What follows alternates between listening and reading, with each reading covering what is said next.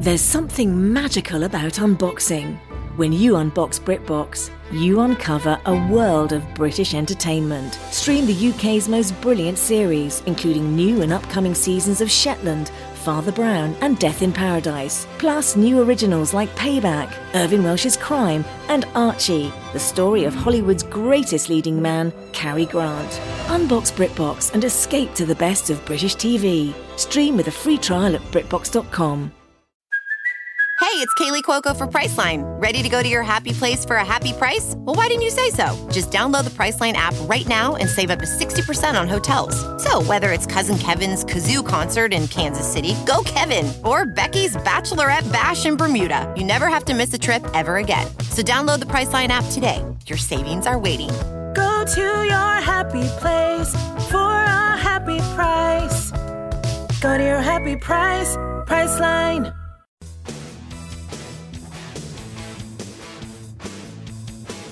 It's a show you'd endorse. Page is singing, of course. And Mikey loves a woman with teeth like a horse. And Todd's getting winky blinky, cause our TV is Hey! simply It's so irresistible. fun. You complete us to completion. This Podcast podcast's I know irresistible. these hosts fit right on my face. Get us on that space Business list. lie, and this pod is the reason. This podcast's That's a irresistible. joke, cause there's a character limit. Simply irresistible. Damn, girl. You podcast with that ass? Thank you for tuning into Romancing the Pod. You had us at hello. I'm Paige Wesley. I'm Mikey Randolph. And I'm Todd Schlosser. And this week, it was the 100th episode. So we decided to watch Romancing the Stone. So, first off, we made it 100 episodes. I'm blown away. I can't believe it. Somehow, I feel like I only remember roughly 20 of them. I feel the same way. I only remember five episodes, and it's like the five we did at the very beginning, and then everything else is a blur. That's fair. I honestly don't remember probably episode six through episode 97. I have no idea. I have no memory. yeah. fair. And Paige, you're two episodes away from having your 100th episode on Horror Virgin. Damn. Wow, look at that timing. I know, right? Such a wonderful, wonderful time to be a Horror Virgin and or Romancing the Pod listener. I know. I waited till the 100th episode to sound like I'm cosplaying as Kathleen Turner. Uh, and you're welcome. Uh, it's just because I got off my eighth flight in two days uh, Yeah. a few hours ago. It sounds more like you're the baby of Kathleen Turner and a cigarette. yeah, there you go. There you go. I'm not gonna lie to you. I used to love this movie as like a kid and as a teenager. That does not at all surprise me. This seems like a Mikey movie. Yeah. Like if someone made Indiana Jones, but made it more like a Mikey movie. So I have fun facts about this movie's connection to Indiana Jones. We will talk about it extensively in fun it's- facts.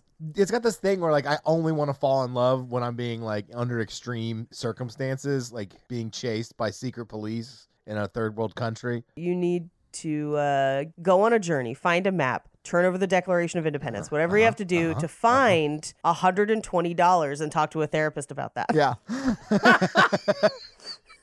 But like, I didn't know the trope of like, let's make Kathleen Turner look ugly for 20 minutes was a thing back then. And I was like, she's obviously very attractive. Yeah. I don't care how many neckers chiefs you have on her or whatever you call them. I don't think that's what was making her unattractive. Part of it was the hairstyling. they had it in a bun. It, it basically was like bun and like she's got paint on her overalls. It was very much that. Yeah. Which Yeah. was the 80s equivalent of ponytail and glasses. Very true. And if you want to know how bad buns make you look, I feel like I am mostly dead and I'm wearing a bun right now. Yeah, that's fair. Although you usually bought it up for podcast recordings. Yeah, because it's fucking 90 some whatever degrees in the hellhole that I live in. So, you know. I mean, it's like 90 plus, almost 100 degrees today here in Nashville. That climate change is the real equalizer on this. Yeah. we had like a real southern ass storm right before, like the day I left for the like weekend of, of flights that I had. Oh, yeah? But it was so loud, like the thunder was so loud, it woke us out of like a dead sleep. It was, and like hardly any rain, just thunder and lightning way too close to the house. That heat lightning, baby. That's no That's joke. why they made that song. Yep. You been uh, Yeah. Thunderstruck! Yeah. Okay. Little ACDC, baby. Speaking of ACDC in the 80s, back in their heyday, what did you guys think about this movie? Ooh, well, chooser gets to go first, right? Oh wait, oh, There wait, we're isn't on a three. chooser. Shows! Yeah. All right. Everyone at the same time. Sorry.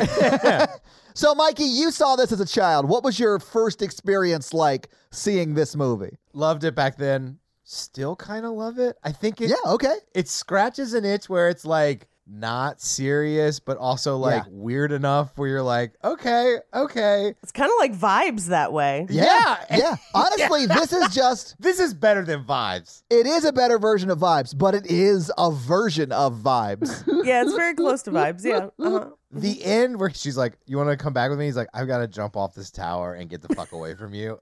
It's Mikey, so funny. no, he goes to murder that crocodile by hand, I think, because he just jumps into the fucking water like he's like Rambo. This is the craziest Captain Hook origin story I've ever heard. I th- there's there's like a bunch of moments that I like in this film. I will say it does it, it it's not as interesting as it was as a child, but there's so many funny things that happen in this movie. I know it's great. Paige, what was your first experience with romancing the stone? I also saw this as a child. However, Okay. I had the opposite experience of Mikey. I did not like this movie as a child. oh no, shit. Okay, so why didn't you like it as a child? Oh. okay so so here's the thing um i was as a kid a, a huge indiana jones fan like Oh, same, honestly, yeah. massive indiana Yeah. jones fan and looking back now as an adult i think that's why my parents showed me this movie as a child because it is makes not sense. a kids movie but i think they were like well she likes indiana jones and it certainly is Indiana Jones adjacent. Like I get that Yeah. line of reasoning. Again, I'm gonna blow your mind in fun facts because that franchise and this movie are very closely connected. does in some not at all kind of surprise sa- me. Okay. kind of sad ways. Anyway, so like, oh no, uh, I think they thought I would fucking love it. yeah. And I had not watched this movie since childhood. I had vivid memories of her character being a lot more like Kate Capshaw in Temple of Doom, which again, uh, once I found out some shit and fun facts, I was like, whoa, am I psychic? No, I'm not. Anyway, but like, I remembered her being more unlikable. And I think it's because as a child, I did not really understand her character. I think I had the same experience. And as an adult, I'm like, I am her character. like, Kate Capshaw in Temple of Doom is capital annoying. T terrible. Yeah. And even as a child, I was annoyed by her. But in this movie, watching this as an, an adult, I was fully ready to not like it again because of that. And I loved it. I had a great time today. This is a very fun movie for me. There are some, let's say, cultural and, and racial things in this film that do not hold up. Yeah. You, you got to Absolutely. recognize that. Yeah. I wish it was a fictional country instead of just Colombia. I yeah, kind of like vibes. Oh Yeah, no, yeah. wait, vibes was a real. Wait, was vibes real or I fictional? think Vibes was like Guatemala, right? yeah. Oh shit! I'm sorry. No, uh, yeah, but I I'm with you. I I want a predator fictional universe where it's like South America air quotes and you Yeah. just don't know where. Um, the other thing I would like is I'm not a huge Michael Douglas fan. I think he does great in this movie. Like he doesn't he acts it well. He's doing the character. He's fun. He's funny. I'm just not attracted to him at all. I think this is one of his best movies. I would agree with you. You know he like produced it. Yeah, he On did the cre- produce I was it. watching the credits and I was like, oh, he like made this for himself. Fun facts will blow your fucking mind. I can't wait. I'm excited. He's mainly the reason this movie gets made. So honestly, we should all send him a thank you note. yeah, thank you, sir. I am not a huge fan. This is probably of his films the one that I find the most watchable. But I think for me, the thing that would have taken this to the next level for me would have been uh, like make it Kurt Russell instead of him. Like think of Kurt Russell doing this Well, movie yeah, I mean Kurt Russell's Kurt Russell. Yeah, or Harrison Ford. But then it's just Indiana Jones, and I'm I still mean, here honestly, for it. this movie as an Indiana Jones movie, I don't see that being bad. Or this should be vibes too with Cindy Lauper and Thickums Goldblum. That's all I'm saying. Ah, God, No. no, no. Vibes is on a different plane where like you have to like like be on cold medicine to like really. if you got if you're COVID positive out there, Oh, yeah. and you're taking You a bunch get of into shit and Vibes. you're not sleeping well, like watch Vibes. just drink a bunch of Nyquil and slide into it. Just slide Yeah. into Let vibes. Columbo guide you to South That's America. right, Columbus. but what I That's want right. is a shared universe where Indiana Jones, the guy from this movie uh, and Thickums Jeff Goldblum like team up to save whatever. Look, I don't think South America could take that. I think they've had enough.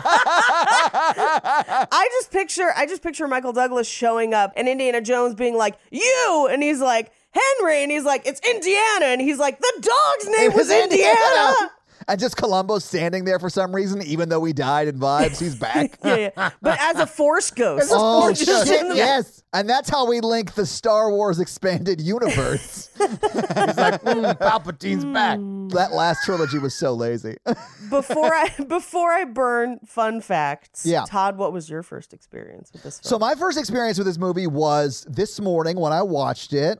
Um, Oh, I had never seen this movie what? Wow. which is a fact I've been sitting on since we were, I don't know, talking. made the production art? Yeah, and the title? For like a year and some change? Oh no, wait, I'm sorry, two years. yeah, since the three of us got together just to sort of like talk Yeah. about what we were going to call a movie podcast we were doing. And I think Mikey said, What if we called it Romancing the Pod? And Paige and I were like, Yes, that sounds I amazing. based the whole premise off of this movie. I was know. like, and I have not seen it. And I've been holding this secret from you guys for two years.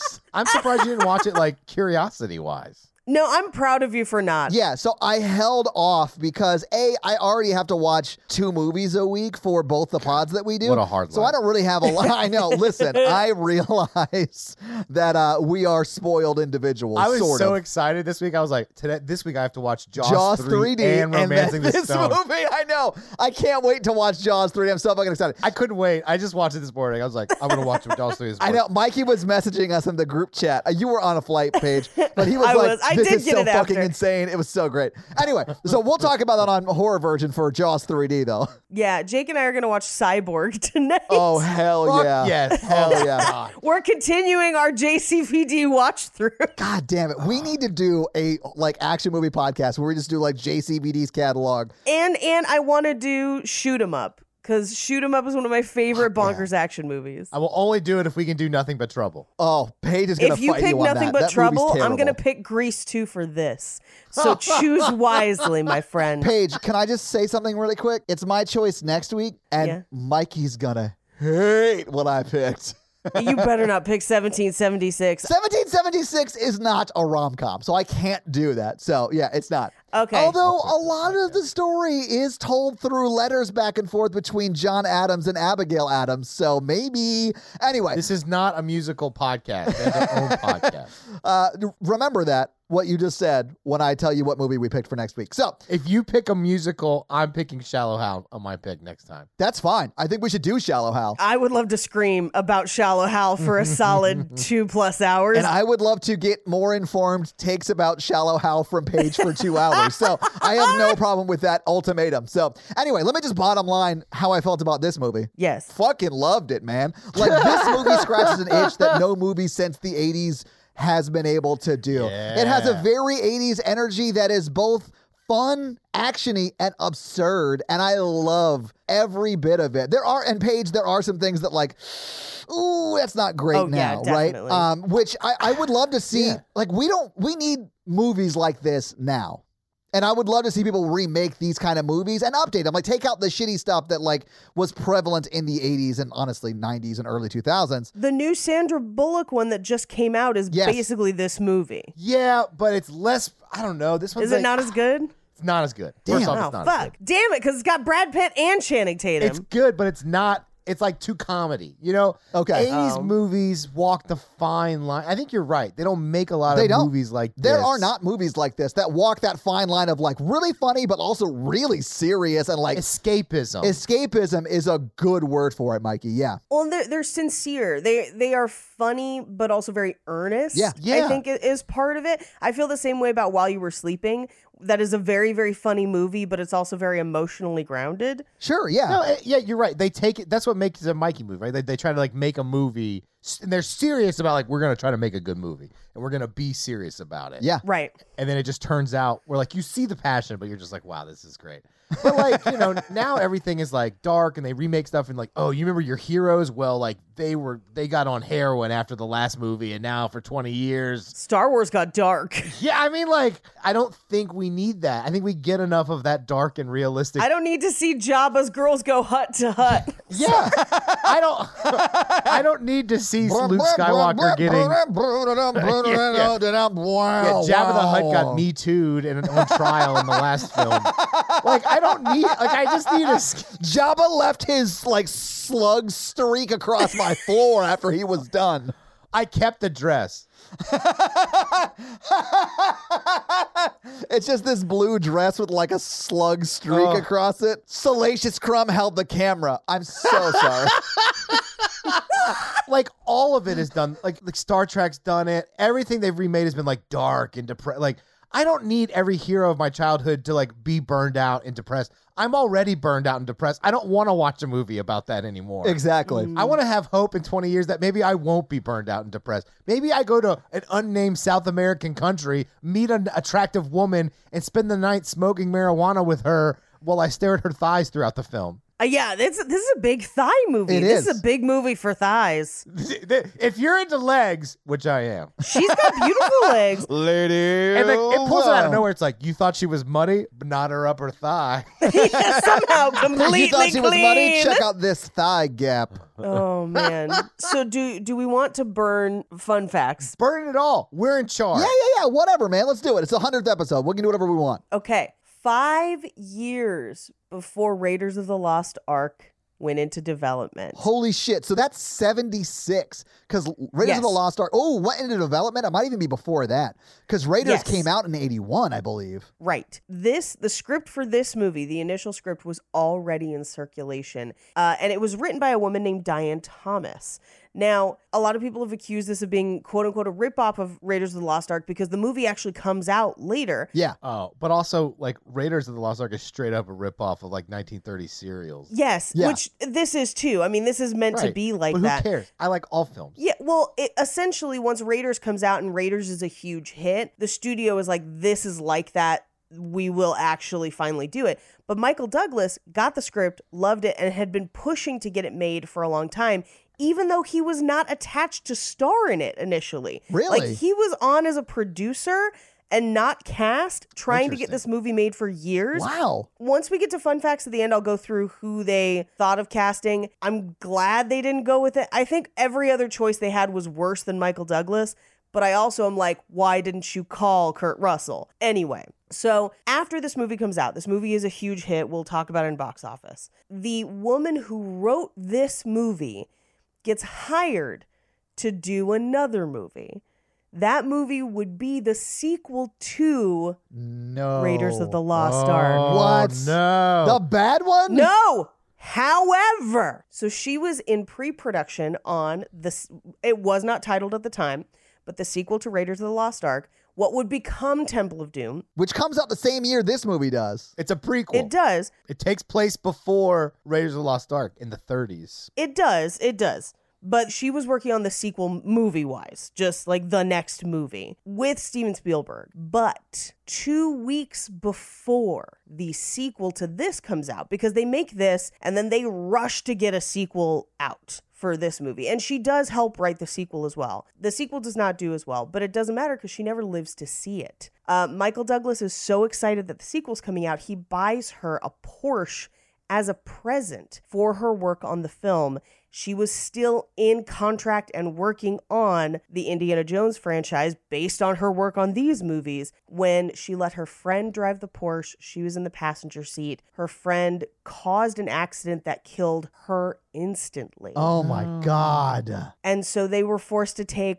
whatever she had worked on for the sequel to Raiders of the Lost Ark. And then that becomes the basis for what becomes Temple of Doom What? for Temple of Doom to come out. Yeah. Oh, okay. Now, granted, I don't really think they used what she wrote. I think But they, they, may had do some plot point. But they definitely yeah, I think they had to scrap most of it. that movie does not scream written by a woman at all. no, no. Well, and because she did not get far enough into it. Now, This movie, even though it was written by a woman, actually undergoes two different rewrites to make it more female friendly Oh, which is very interesting. We'll talk about those and fun facts. They because they'll make more sense after we've talked about the actual movie. yeah, okay. But there is intense studio notes and audience notes from early screenings that caused this movie to go from what was much more Indiana Jones like to kind of feminizing sections of the movie to make it more appealing to female viewers, which is fascinating because in the 80s that just like didn't fucking happen. Yeah, I, I mean, honestly, that sounds like something that might happen now. right? I was expecting yeah. a lot more sexism to be on, on, a, Yeah. on an adult rewatch I of this did movie. too because I felt like as a kid I remembered him being more sexist and more gruff, like being more of an Indiana Jones. To Yeah, be yeah. honest with you, because as much as I love Indiana Jones, homeboy's sexist as hell. There's some questionable relationships in those movies. Absolutely, but that I would say that that's more period specific because that movies take place in like the 30s and 40s, right? Yeah, he was a super big liberal back then, but like things have m- changed. Right, right, right. Yeah. I think it's also because he's the main character of those movies. So he's driving it. He and people wanted to be Han Solo. And Han Solo, as much as we love him, is an asshole. So like Yeah. that's kind of what they want. Which is the whole fucking point of Han Solo's character development is that he became not an asshole. Then don't turn him back into like a deadbeat dad asshole. I can't. I can't talk about we, it. we can't we can't get into Star Wars today. But what I think is kind of the difference with this movie because our main character actually is a woman and she's going on a journey of being kind of meek and a little bit of a homebody to gaining confidence in herself and it being more exploratory. Yeah. I mean, she lives out one of her books. Love it. Me too. Love that for her. Paige, same. And I love that she is not like a romance novelist that is completely disillusioned with the thought of love.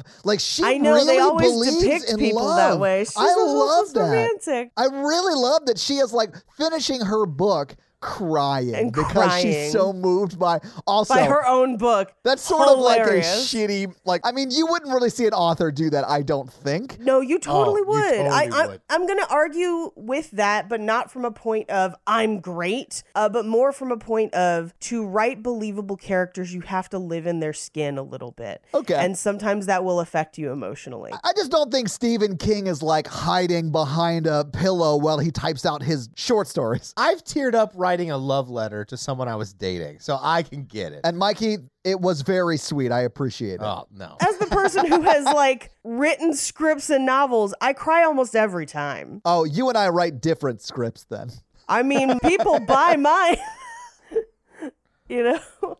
But no, I, I cry almost every, especially when there's sad stuff. Like if, if a character is encountering something sad. I cry when I do the Patreonicals. Every time. I have to edit it out. It's like 15 minutes of weeping. Sad stuff happens all the time. Yeah. But like, I don't know if the person who wrote like 365 cried. I don't think, I mean, probably jerked off a lot, but not cried. but not cried. If he had a deal where he was already optioned to write that script, I would cry tears of joy, being like, "This shit's gonna make me so much money." Yeah, absolutely. And then he reaches out of the shower. and chokes her back into the shower, Paige. He chokes her back into the shower. Just writing blank checks.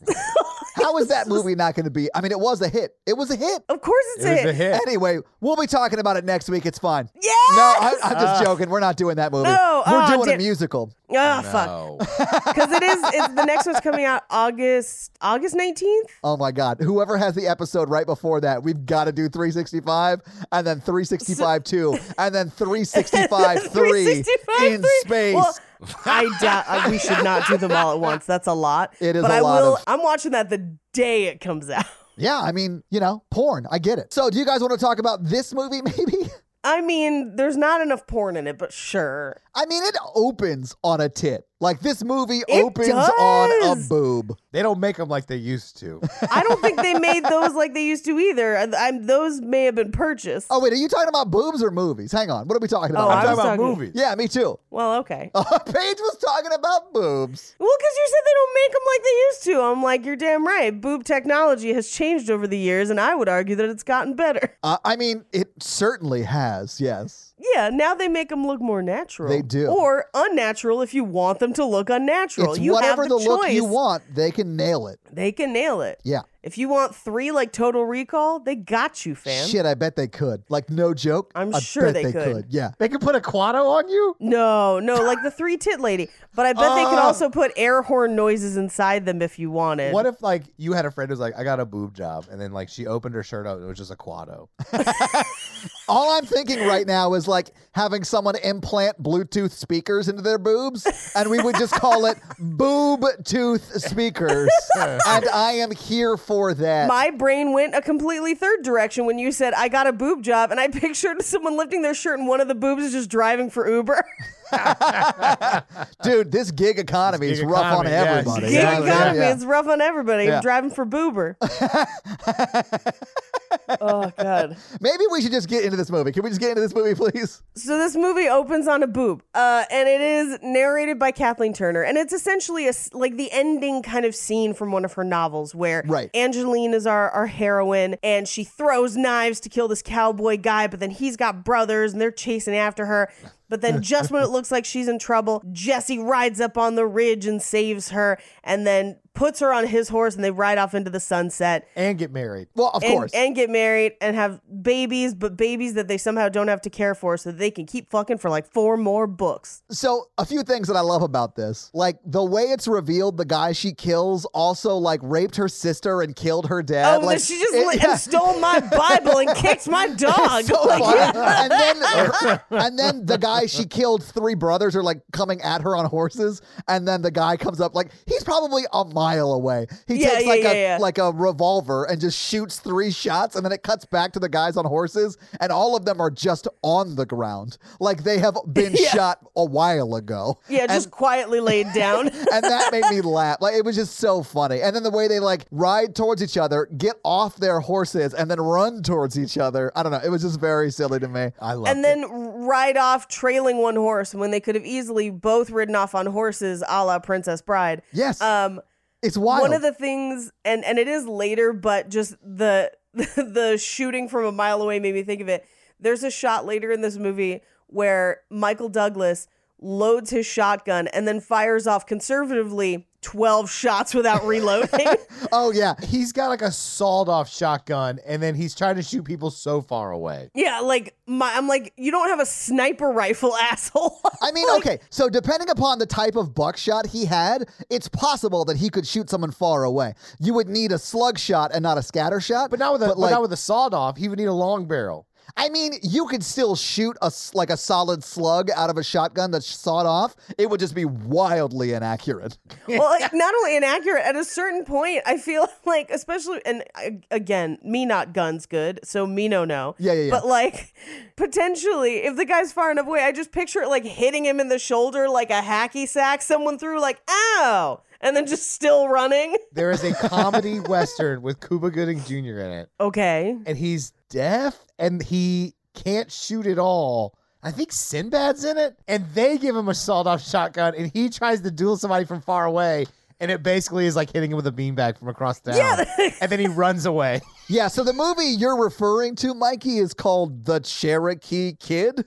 And how Oh, no. dare you not know it by name? Is Sinbad in it? Yes. The description of the The description is a child's parents are killed by a vicious land grabber, but years later the child grows into a man, a man ready for revenge. That man, Sinbad. Is it a romance? I'll check. This movie came out in 96. Oh no, this is a TV movie, guys. It's not. How have I seen this? I watched every movie in the 90s. Yeah, The Cherokee Kid is a 1996 American made-for-television Western film. it was it was for HBO. They made it for Ah! HBO. oh, okay. That's how you saw it. Mikey, we need to watch this tonight. I'm not gonna lie to you, it wasn't bad. I did just check; it's no longer on HBO. You have to rent it from Oh. like Amazon or something. So if you want to see a movie with Sinbad and Burt Reynolds, What? yeah, Burt Reynolds is in this movie. Uh, you'll have to rent it for $2.99 on Amazon. I can't. I'm already watching Cyborg tonight. Oh my god, I have Oh. to watch this immediately. All right, well, whatever. Let's just get let's just jump Anyway, into the, how are we, we we are already in the movie. We just immediately derailed. So We are the worst. 100 episodes down, still don't know how to do this. Same format. They run, they kiss. He puts her on the back of his horse and then drags her horse along. They ride off into the sunset forever. And then we cut to Kathleen Turner in her apartment, Fully just sobbing crying, Yeah. fully sobbing. as she like pulls out the last page from her typewriter, lays it down on a what I'm going to assume is a thousand stacks of paper, and then she like cracks her knuckles and she's like, "Nailed it. It's time to uh get my kitty Romeo some food." this is how I picture Paige reading her romance novels. I mean, not far off. Yeah, she comes home from the the busted bodice. What's it called? Ripped bodice. I think busted sounds a little bit better. Whatever. Cuz like busts, never Busted sounds broken. But Bustin makes me feel good. mind. Um, anyway, listen, we are all in silly moods and I'm fucking here for it. Anyway, I'm so tired. so it's like Paige returning home from the ripped bodice and she's Yes. like going to feed her kitty before she gets into it. Yeah. He, okay. Here, here's the thing. I think in this scene, because they just they show her like she's out of tissue, she's out of toilet paper, she's out of paper towels, and she has post-it notes for herself all over the house. Yeah. And I think they're trying to make this look like she's a writer and she's been like really invested into writing this book. And I'm like, this is just neurotypical ADHD behavior. Yeah. And I was like, oh, this is my apartment. Yeah. I have post-it notes right now to buy allergy medicine to take with me on my next round of flights. I have uh, post-it notes to move scenes in a script that I have to send to somebody. Like this is we're very similar, and I didn't understand that as a child, but as an adult, I'm like, of course your cat's your best friend. Yeah. like, Although yeah, I liked it. She's a sweet lady who has like an awesome cat named Romeo. I'm here for it. the cat was a late addition. We will talk about it in fun facts. Oh, well, Romeo's adorable. I, I'm, a, I'm a fan Romeo? of Romeo. Yeah. is adorable. My cat Dennis, I used to put a cat bed on my desk when I would write because he would then Oh, sit yeah? in the cat bed while I wrote. There, I had a cat beanie baby on my desk. Uh, anyway, So you just showed it on camera and made a cat sound with your mouth. yeah, Yeah, leave that in the episode, please. it's vintage. Is it worth a million dollars like they said it was going to be when at the time? of course not, because it's the NFTs of the '90s. Uh, but also, I wouldn't give it up anyway because I love him. I will say the collapse of cryptocurrency has been a very satisfying turn of events for me. Hey, hey, you know what? Let me just say this. It, it's easy to make fun of NFT bros and cryptocurrency bros now that everything has crashed, but it was also super easy to make fun of them whenever Yeah, it they was. started too, because it was clearly a scam from the beginning. Less cryptocurrency. Like there are some cryptocurrencies that are still around, I think. Like Bitcoin, I think is still around, but like the NFT shit is like like money laundering for nerds. Just like art is money laundering for non-nerds. I mean, you could also just enjoy owning some art, but like the the whole like I bought this digital picture of a monkey that's just it represents a place on the blockchain. I'm like, okay, cool. Me and my Princess Diana bear are gonna sit over here. Also, I'm going to go ahead and right click on your picture of a monkey and also own that picture of a monkey. You fucking idiot. You know how much I paid for mine? About a hundred million less than you paid for yours. You know what has gained value? My micro machines. really? Yeah, it's because that guy OD'd on cocaine. That's how they got him to talk so fast. The micro machine guy? Yeah. No, this is a joke. He was on I Love the '90s. Yeah, I don't know if he OD'd on cocaine, but like, it's believable, right? No, that does not put intrinsic value on my micro machines. You know what doesn't have intrinsic value? Your micro machines. Machines. I was gonna say I, I'd be more interested in your micro machines if they're like it killed a man. Like Me too. now, now I'm if into you it. had the micro machine that he swallowed in a drunken rage, that would be worth money if you would like collected it out of his stool. Because of you two, I have to become a serial killer who puts micro machines in the throat of my victims. Yeah, there you go. Because otherwise, you'd have to be like, this is the one that he cut up into a line and tried to snort. Oh like, We found another body in the river with an X Wing in his throat. yeah. I, wait, hold that thought. Why did that make you think of anything? She's up. She just left. She's walking away. This episode's going to take fucking forever to record, Mikey. We have been talking for 50 minutes. I couldn't reach my X Wing, but you could put a sand crawler in, in someone's throat. wow. You actually Paige. have a mini sand Paige. crawler. Hold Yeah, on. of course I Oh do. my God, now Yes! Mikey is Yes! leaving. Am I the only one who doesn't still have childhood toys? Yes. Uh, and uh, to be honest, I do have a mini X Wing. I just couldn't reach it because it's, it's high up. It flew too high, Paige. It's your Icarus. But I do have the sand Oh crawler. my God, Mikey has the exact same sand crawler. Oh Yeah! my God, what is happening? All do you right. feel left out now, Todd? I'm gonna need a fan to send Todd, send me a micro machine sand crawler. Tiny Okay, sand crawler. this is a this is a secret I've been holding on to for a decade. I have a huge micro machine collection, but they're also like very tiny. So like a huge collection is also like in a small box. But I ended up getting them. You know what, Mikey? Good for you. I don't show them to anybody. 'Cause, Like that's like until now. till Paige pulled out one. I was like, I have a sand crawler as well. I think they are the same one They are. too. They- I think we- I can verify for you. I am a non-biased third party, as I do not have one. They are exactly the same. do you have the little X This, wing? th- okay, this cannot be the "Do you have this micro machine?" podcast. Okay, we have to move on. anyway, whatever. So uh, she lives alone with a lot of post-it notes and a cat. Same girl, same, and giant headphones. Yes, but it was the 80s. Like those are the reasons that studio headphones are called cans because the the ones she had were like Hmm. Look like cans. tits. Yeah, they're oh no. huge. Okay, they're the size of cans. Okay, Yeah. Uh, got it. oh, I thought they were noise canceling headphones. No, that's Oh, not why, Mikey. Canceling. Why do they call boobs cans? Because if you put your head between them and press them against your face, you can't hear anything. Oh, see, I was thinking it was more because everything delicious comes in a can.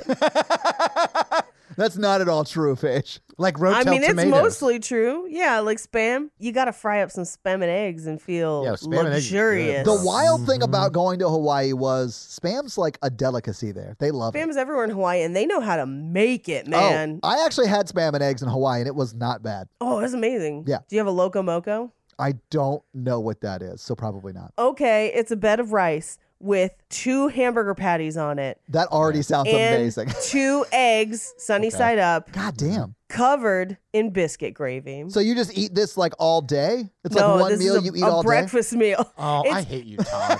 if, if you're if you're like, hey, you know what I want to do? Sleep for the rest of the day. Oh, yeah, You're yeah. like, give me one of them loco mocos. You know what I want to do? Get diabetes and fall asleep. you can fall asleep without diabetes. I've done it every night. Not with a loco moco. That's not even a lot of sugar in that. It's a lot of starch, Yeah. but then other than that, it's just meat, protein, and gravy is like a little of both camps. Yeah, if you hold the gravy, you're eating like keto. Keto? He's running for governor in Texas.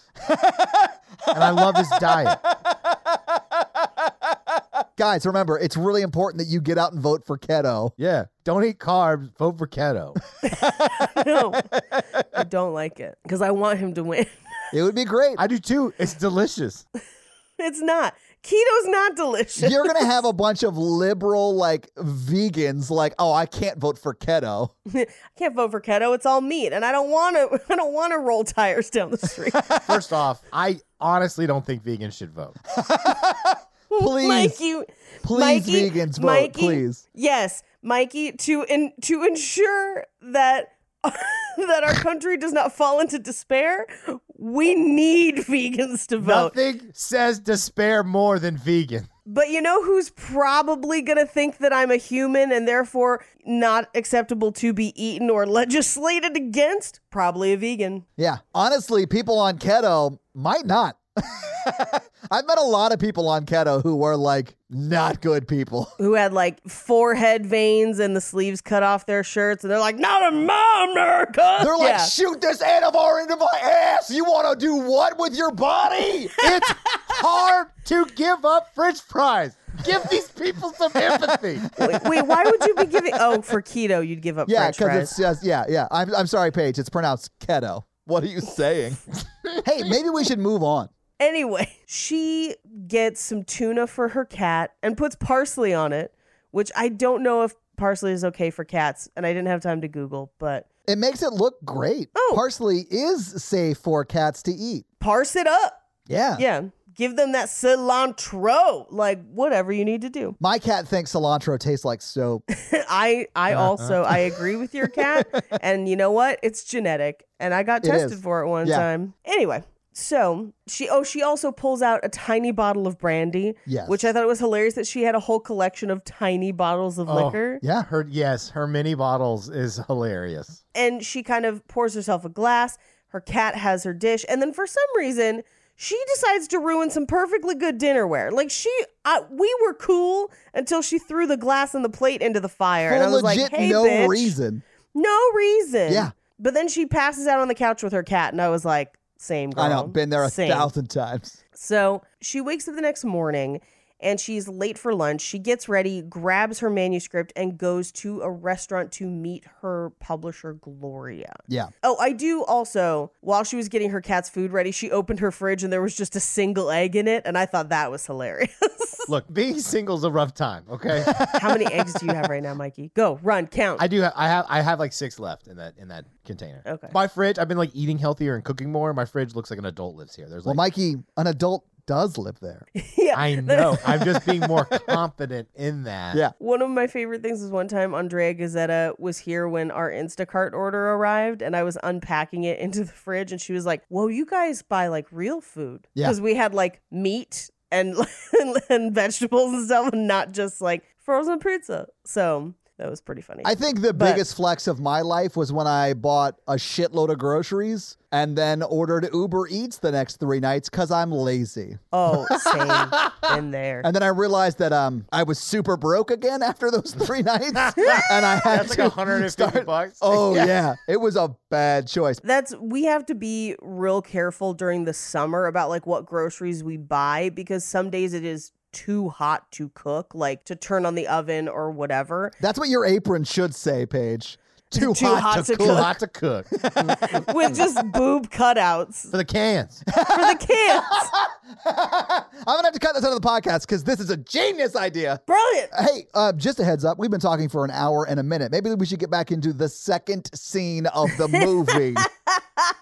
Okay. Anyway, as she goes through her apartment, we see a bunch of posters of her other books. Yeah. Um, and what I do think is really funny is we get a close up on one of the publishers and it says Avon Books, which Avon did used to publish some books. really? But Okay. also, Avalon is one of the biggest romance publishers out there. And so I think it's probably a, a play on Avalon. okay. Anyways, as she's headed out of her apartment, uh, she runs into one of her neighbors and has to help her with her groceries up the stairs. I loved and her asks neighbor, her, honestly. like, yeah, like, why don't you take the elevator? She's like, alone? Rapists. And I was like, I was prepared to laugh at whatever her answer was. And then it was a very real answer. Yeah. Mm-hmm. So, point one grocery lady. But I liked that she was like holding out hope for Kathleen Turner's character that she would find love. Yeah, I like someday a beautiful, stereotypically attractive woman like you with a husky romantic voice will find love. Yeah. Weirder things have happened. she is very hot. Yeah, she's beautiful. She is gorgeous. As she's headed out of the apartment building after helping her neighbor, the mailman hands her a package because it couldn't fit in her mailbox. And we do see that it is from Colombia. Ma'am, I've got a package for you. It won't fit in your mailbox. Mikey, how many times have you dressed like a postman and used that line? I peed in a bottle on the way over here, if you're into that. I'm just a postman looking to deliver. this dick, It's way too big to fit in your box. it needs more stamps. Gotta pay for postage. I'm honestly going to keep the it'll send chills down your spine. I'm just going to keep that line because it still works. this is priority mail, ma'am. You have to sign for it. Also, I, I need you to let your friend know that it is a felony to send dicks through the mail. Unless it's a time traveling mailbox. And then Ke- that's how Keanu Reeves got around it. then, if it fits, it ships. no, because Keanu Reeves mailed that dick through time, and Yeah. he got a visit from The Tom time Cobb cop. and yeah, Time Cop Special Victims Unit. don't don't i see that you have put your dick in this mailbox What are you talking about? I am a American uh, born and raised uh, time copper. I can't do a French accent. That was the best I could do. I'm That so sounded sorry. so terrible. I know, I'm- It sou- I can't do it any sounded accents. Way more racist than this film. I swear to God, I was trying to do French. I don't know. Like, It- you did French for like three seconds, and then it went to like not great. oh, I'm so sorry. I do apologize. It was the French from like that end of the world animated video. They're like, "We are Yes. the child." Well, then have an app. Send fire the missiles. Yeah, that's honestly my only experience with French people. And one foreign exchange student when I was in high school. She was lovely. We 1000% need to move on. Anyway, she walks onto the sidewalk and a guy tries to sell her a stuffed animal, telling her it'd be kinky, and I'm like, "No." Okay, but by definition of kinky, I do think he's right. It's just not something I'd be into. It's not your particular kink. Right, it's not my kink. I do think it's probably someone's kink. Like there's someone Somebody. out there who has a like monkey that their hand goes in that they use in sex in some way. Mm. Like a like a ventriloquist sex person. A ventrilo kink. A ventrilo kiss is when the monkey that's on Oh, the hand kisses you, Mikey. kisses you. Yeah. Yeah. Do either of you follow Last Podcast on the Left on Instagram? Yes. I did see it. Do you you saw Yes, it? Okay. The fleshlight built into yeah. to I a did. stuffed pierogi. Yeah, I did see it. And that was not the first time that person made one of those. What? Well, I mean, look at the artistry of it Oh all. yeah, no, I mean they did it well. Yeah. Yeah. like if if if the implication is the the artistry top notch. Yeah. Yes. That dude is fucked pierogies. That that person has installed a fleshlight into a stuffed object before. so as she leaves her apartment, a guy kind of passes her and tries to break into her apartment. The superintendent basically catches him and he stabs him to death. Yeah. And we never see that guy's body or anything anywhere. You know, and there would be blood all over that hallway. All over. Like when she gets home after she meets with her publicist, like there would be blood all over that hallway. Bro, he had a silencer on that knife.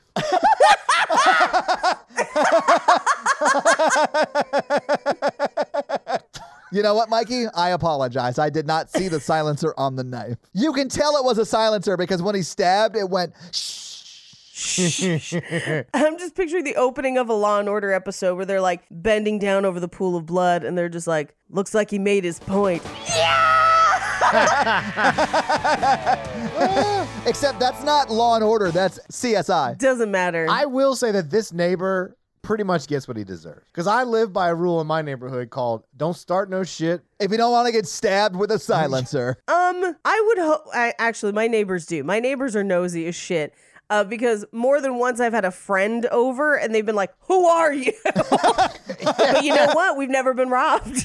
So that's fair. That is fair. Uh, we cut to lunch with Gloria, and Gloria, played by Holland Taylor, Oh, so good. Yeah, she is great. very hilarious. She's only in this movie for two scenes that were filmed five months after principal photography. Wait, really? Oh, really?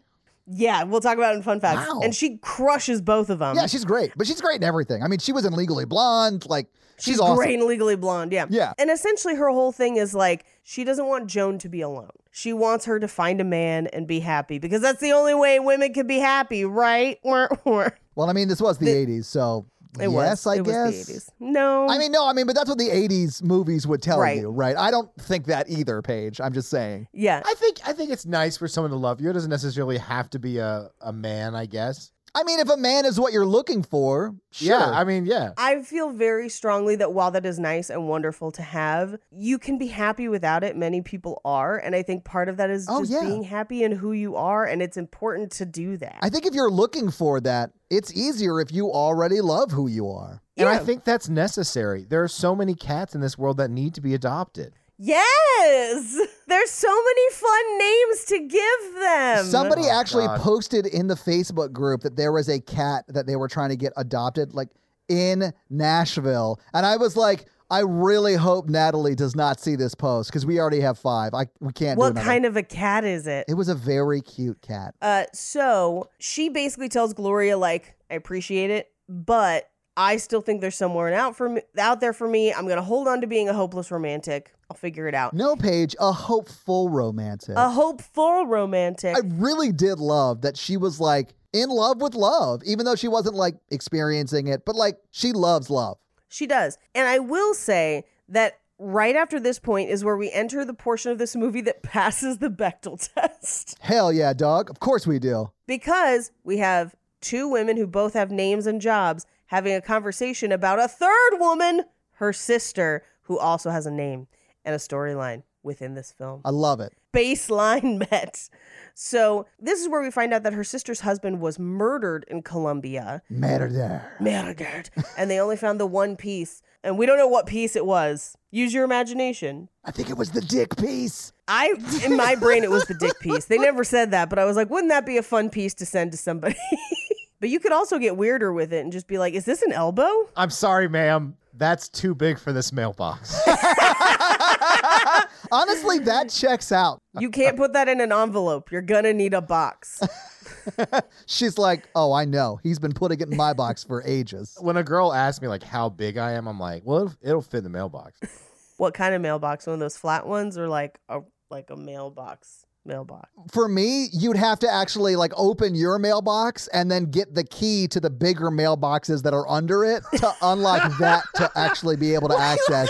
Sure, you five wing eating skinny titty What do you baby mean, bitch. wings? It doesn't go directly to your dick, bitch. Everyone knows that every 20 wings you eat, you gain a millimeter on your dick. Everyone knows this. This is common knowledge. It's enough wings for a week. It's gonna take you a long time to get the length that you want, my brother. Brother. brother, you gotta eat your wings if you want your dick to be big, brother. Oh, the Hulk Hogan wishes your dick was bigger, brother. Oh, I shouldn't have had that sushi. You can't mail that dick. God, we are never finishing this fucking episode. Uh, Meanwhile, Meanwhile, in Colombia. Elaine, her sister, is like fleeing the country. Yeah. Basically. Like she's packing all her shit. She's trying to get into her car. And as she's pulling her car out of their garage, there's a group of children with slingshots. This was nuts. I've never seen a kid do the napping. yeah. It's yeah, I've never seen a kid nap someone. This is that biblical story. David and uh, what's her face? Ele- Elaine. what's- David and Elaine. David and Elaine. He sling. He brings three stones and he slingshots Elaine, and steals her Porsche. Yeah, yeah, That's yeah. David and Goliath. No, it, I'm pretty sure Oh, it was yeah. Elaine. I read. Who's the uh, atheist here? Yeah. Okay. Don't quote the Bible at me. Okay. yeah, no, I'm pretty sure I know my Bible stories. It's been David and Elaine the whole time. David and Elaine is what I grew up on. You're talking King James. I'm Yeah, yeah, Like, yeah, yeah. mhm, new the new- American new- Standard. mhm, We mhm. know that it's Elaine, and Elaine is translated from the ancient Greek word for, you know, Portia. Anyway, Uh huh. Then David steals her car and goes and turns her into Columbia. I really don't know if you guys think it's David and Elaine. Like, it's freaking me out that you think it's David and Elaine. It's definitely David and Elaine. Yeah. it's definitely Elaine. yeah. Elaine was one of like in Mesopotamia. One of It the was a biggest very fighters. common name in It was like Mesopotamia. the top, yeah. the top baby name. It was like Yeah. Bella Khaleesi Elaine. translated to English. It's it's rumored that Elaine's dancing is why biblically the town in Footloose couldn't dance because they just Right. wanted to abide by the Bible. you just can't pick and choose your verses like that. You know. right, right. You do realize I went to and graduated seminary, right, Paige? I can't believe they didn't teach you about Elaine though. Yeah.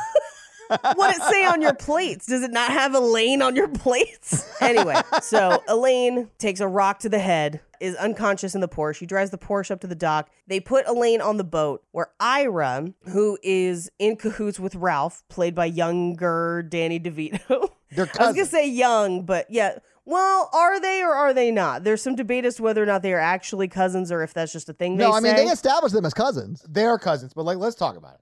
I think we all have cousins we actively dislike, and they're like not real family. They're like halfway family. Well, when they talk about being cousins, they say a couple times they're like, "Your mom was," so, and there's not an actual. They don't like actually meet in the middle. So I think they could be cousins, probably are cousins, but they also might not be cousins. Either way, knows? Ira's obsessed with crocodiles, Yeah. and he has a crocodile pit. For me, that's the true love story of this movie: is Ira and those crocodiles.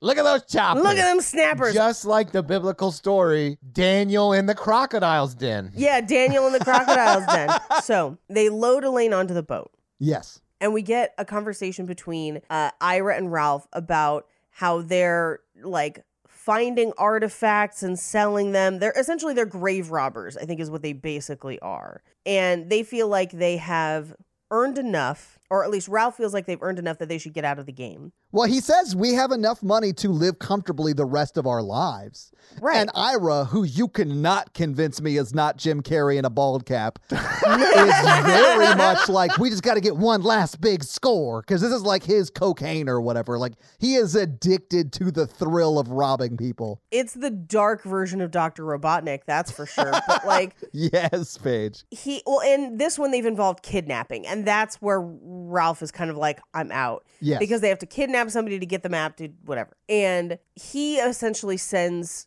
ralph to try and contact joan in america they're going to try and get joan to come pick up her sister Yeah.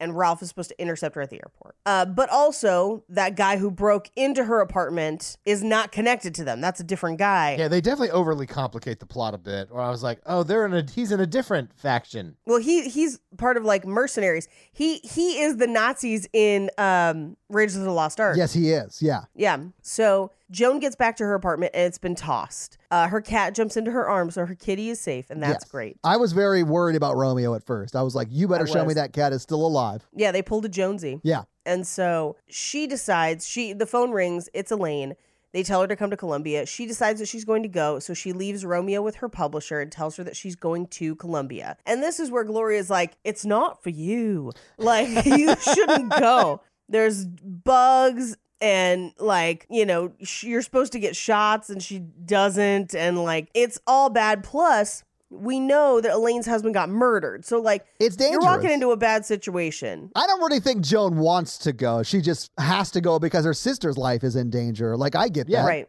Because she's an older sibling. So she has to go get her younger sitting out of this mess. Do we know she's the older sibling? I don't think they establish who's older. I Yeah. think I know. I think we I think we all know. in I our mean, heart. but if my brother called me from Colombia and was like, "Hey, I need you to bring our map down here," I would do my best to get there. I'd be like, why can't I FedEx this? That was my first question. I was like, "Listen, I realize your husband's dick wouldn't fit in this package, but a map definitely will. I'll just mail it to you." I don't know why I have to Dora the Explorer this down to you. this might have been before FedEx. FedEx started in 1971, so they were definitely around. they were around. Yeah. But she gives that basically explanation that Todd just gave. It's like, it's my sibling. So, Yeah. like, I gotta go. So she takes off in a cab, and the guy that we saw breaking into her apartment follows her cab. Yes. We cut to Columbia. She gets off the plane. She is clearly dizzy from being on the plane because we know that she gets motion sickness and she's very, very tired. And they have definitely overplayed the chaos at the airport in Columbia because I'm pretty sure, Yeah. even 40 years ago, Columbia's a full ass country with a regular ass airport. Like, this is, they really make it look wild. Yeah, which is probably why it would have been better if it was like San Salvatino, uh, South America, or yeah, what, some like just some made crazy up shit. Yeah. fake made up island. Yeah. yeah. They're like, welcome to Bogota, the capital. the Here cat. are all the loose chickens at the airport. it does seem like that though, which is like not great, even for the '80s. Yeah, it's like a Guybrush Threepwood video game full of chickens. and that's a reference for like 10 people, and that's okay. But like y- the amount of chickens at your airport that are not cooked should be zero. And in this movie, it's a couple dozen. Yeah. So like but this is before 9-11, so I don't really know how all that works. that's true. They didn't make you give up your chickens at TSA. this is my emotional support chicken. It needs to ride in the overhead bin. my emotional support chicken is raising canes. The difficult thing about raising canes is, in order to get there, you have to go to the graveyard under your house and then dig under that Yeah. one to get to raising canes. It's so difficult. Just like that story from the Bible. Yep, you know Joan of Arc and raising canes. That was in the Bible. Well, right? the, the fifth level of hell is a raising canes. Okay, there are no levels of hell in the Bible. That came like That's true. That came th- a thousand years later. It's just Dante. But I do like that the fifth circle of hell would just be a raising canes with no cane sauce. You're like, oh shit, a raisin canes in hell, hell yeah. Let me get a all this chicken, and then like I'll need a shitload of raisin cane sauce. Yeah, sorry, bro. You got to raw dog that raising canes. What? no! Why?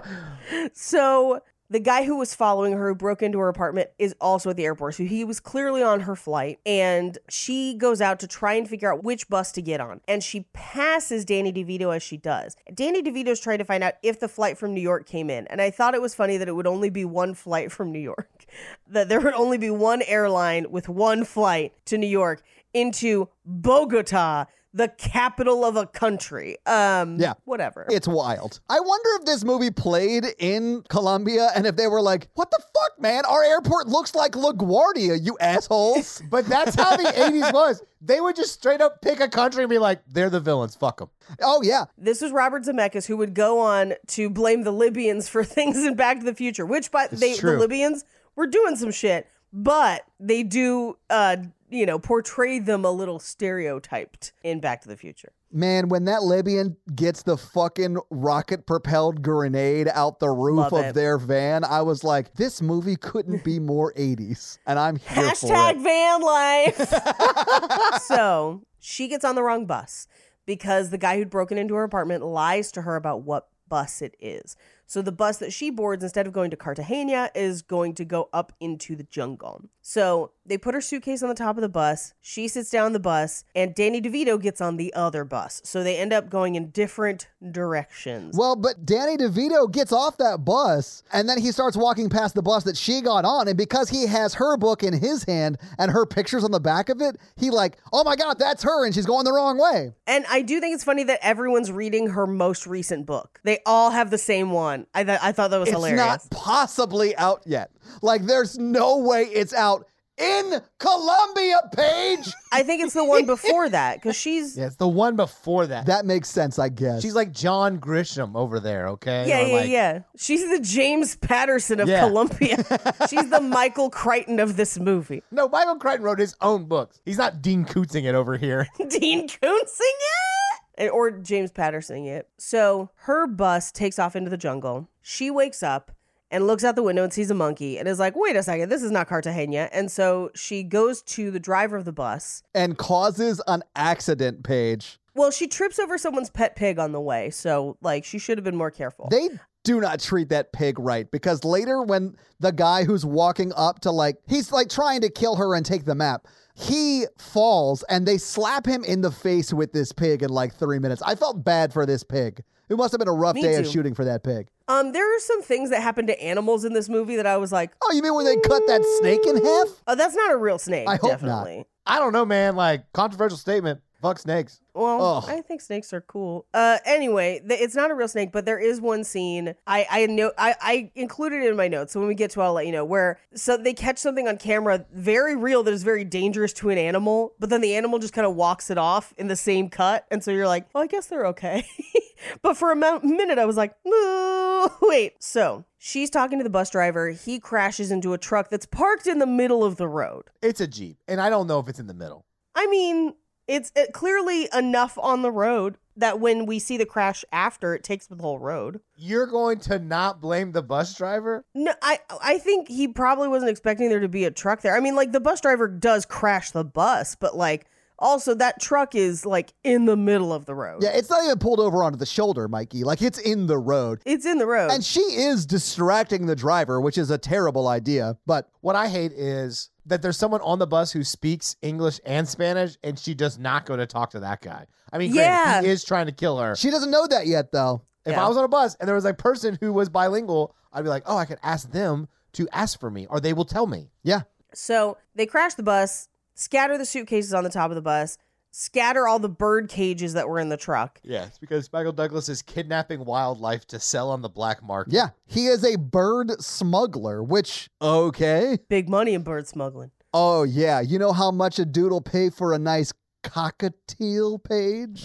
I, I don't, but I do think birds are expensive, probably. I mean exotic birds, I would assume. maybe i don't know so she collects her suitcase he comes to kind of confront her behind the bus but he basically says hey another bus is going to come so don't worry about it Just chill here everyone else moves down the road they're they're basically walking from there They're like walking to the closest town or whatever. yeah so she just sits behind the bus on her suitcase he pulls out a gun he's about to shoot her and then up on the ridge it's Jesse, but not Jesse. Some shadowy figure appears and shoots uh, the guy trying to hold her up, shoots at him. I liked that scene though because it hits this like water sack or whatever, and then, Yeah. and then it starts to shoot out, and I was like, oh, that's kind of funny. And then he like takes off the water bag and then like whips out a sawed-off shotgun and starts wailing on this dude with the sawed-off shotgun. Yeah, but somehow manages to miss him after firing conservatively, like, Twenty shots. yeah, Look, so He's a much bird ammo. smuggler, not a gun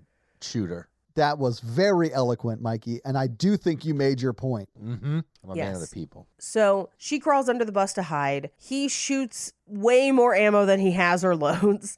It is really cool though. Like when when the bad guy, the guy who's like the butcher or whatever, is running through the inside of the bus and Michael Douglas is shooting out the windows of the bus and then he jumps out the back. I was like, that actually is kind of cool, but Michael Douglas doesn't have a gun that can shoot 8 times in a row without reloading, Right. In movies, there's just infinite ammo, and that's how I go to movies. especially in 80s movies. But the fact that they actually do show him reloading, I thought was laughable. Like, We also only see him load one round. yeah. So the guy who was trying to shoot her runs off, and we will find out that he waves down another car. It happens to be Danny DeVito, and then forces Danny DeVito to drive into the local police station. Yes. Meanwhile, Michael Douglas is just like, hey, yo, uh, all my birds have flown away. You're welcome for me saving you, lady under the bus. Uh, but be on your way now. And she is like, I need help, clearly, because that guy was trying to shoot me. Right. Uh, and I need to get to Cartagena to help my sister. Will you please help me? And he's like, He's like, "No." and she's like, 50 bucks. And he's like, bitch, please. Which is such a low offer for like the even in the task at 80s hand. Yeah. even in the 80s Would you like to know- dollars How much of a low offer that is? yes That is $140 today. get fucked I mean, even what they settle on, 375 is Right. just over a thousand dollars. I think he only took that because he was into her. Same. yeah i think so too but also it's 375 in travelers checks do you remember travelers checks I mean, honestly, I would rather have travelers checks than a check from her. i, I mean a travelers checks versus a personal check Yeah, yeah, yeah. I, I just think you can still get travelers checks they're just mostly useless these days Well, because everyone uses their debit card that has like Yeah. Visa on it or whatever. Yeah, yeah, yeah. So it's sort of like they're they're very outdated, but in the 80s, it was like what you traveled with. I don't understand how they are any safer than cash. And maybe I don't fully understand how they work, but as it has been explained to me, if you lose them, it's almost the same as losing cash. So why wouldn't you? I mean, I guess if you don't want to carry a ton of cash on you all the time, but then isn't it basically the same if you're carrying traveler's checks? Like, I don't understand the point. Like, why? we are a group of people who grew up in a time where travelers checks were not used. So like I can't I can't answer your I, question. I have nothing Yeah. to contribute to this. Anyways, we cut to the police station, and this is where Danny DeVito's on the phone and is like, Yo, I'm at the police station, and the dude that I guess has been tracking us, and we will find out is the head of kind of this mercenary army, yeah. is marshaling the police to go after this woman. So, yeah, like, because he's like a colonel in the police or whatever. I think he's like a police captain who has his own mercenaries. Okay. You know, kind of like an M. Bison kind of character. yeah, this is just a Tuesday for him. Yeah. I do love that Danny DeVito, while he's on the phone, sees a, his face on a wanted poster and like goes to rip it off and then falls off of the counter he's sitting on. He's really good in this movie. I love Danny DeVito. at one point he's in the car and Zolo, who's who's the guy, Yeah, the that's his police name. guy, is like, "You look familiar. Have we met?" And he's just like, "No." And he pretends to be a French guy. Yeah. uh-huh. His French is almost as bad as yours. No, I think mine's definitely worse. So it's raining. She's dragging her stuff through the rain behind him, and she is slow because her suitcase is heavy and they hadn't invented rolly suitcases yet. And so he throws her suitcase off a cliff, and she's like, "That had all my stuff in it." And he's like, "Too fucking bad." I do like how before he does that, he asks her, he's like, Do you have any other shoes in your luggage? And she's like, No, Right. just shoes like this. And then he's like, Okay, cool. Do you have an umbrella? No. All right. No. And then he just throws Tossed. the fuck out of her suitcase. I loved that. He's like, None of this was worth it all packing for what we're now doing. Right. Yeah. So there's a mudslide. They both end up falling down the mudslide. Yeah. And she lands first, and he lands face in crotch, Yeah. basically. And as he pulls his head up out of the muddy water, he it takes him like a second to like, where am I? What happened? And he realizes that he's looking at her inner thigh, and you just watch his expression change. Yeah. He's super into legs, and so is this movie. Yeah. This movie's very into legs. Well, I mean, he's a producer on it.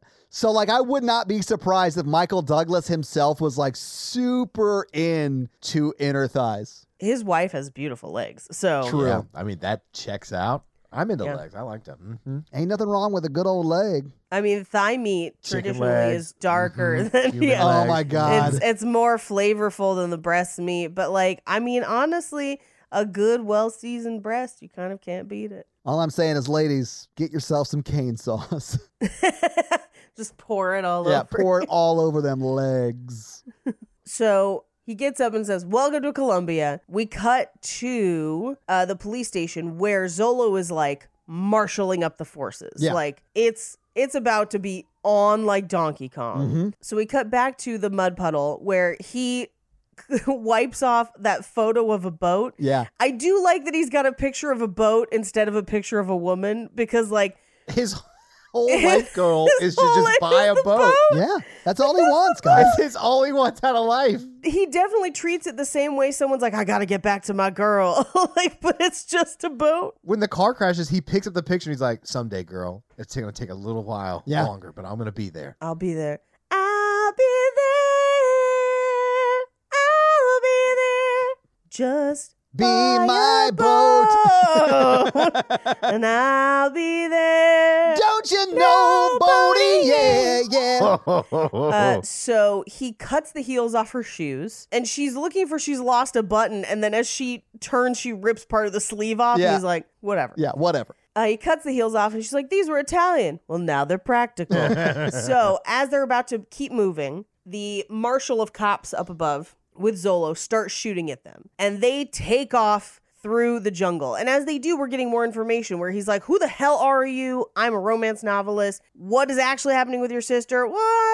Her husband died. I'm consoling her. You know, like mm, he she doesn't tell him the whole story. Uh, but they're running and cutting through the tall grass, and they get to what looks like a bridge, but it's a very decrepit old bridge. And he's trying to hold them off with a gun. She tries for the bridge. And as she gets halfway across, she grabs a vine and her foot breaks through part of the bridge. So she ends up swinging on the vine to the other side of the crevasse. And he finally sees that she's made it all the way across. So he cuts a nearby vine and swings too and lands against the fakest rocks I've ever seen. They actually bend Oh, I- they inward do. as he hits on it.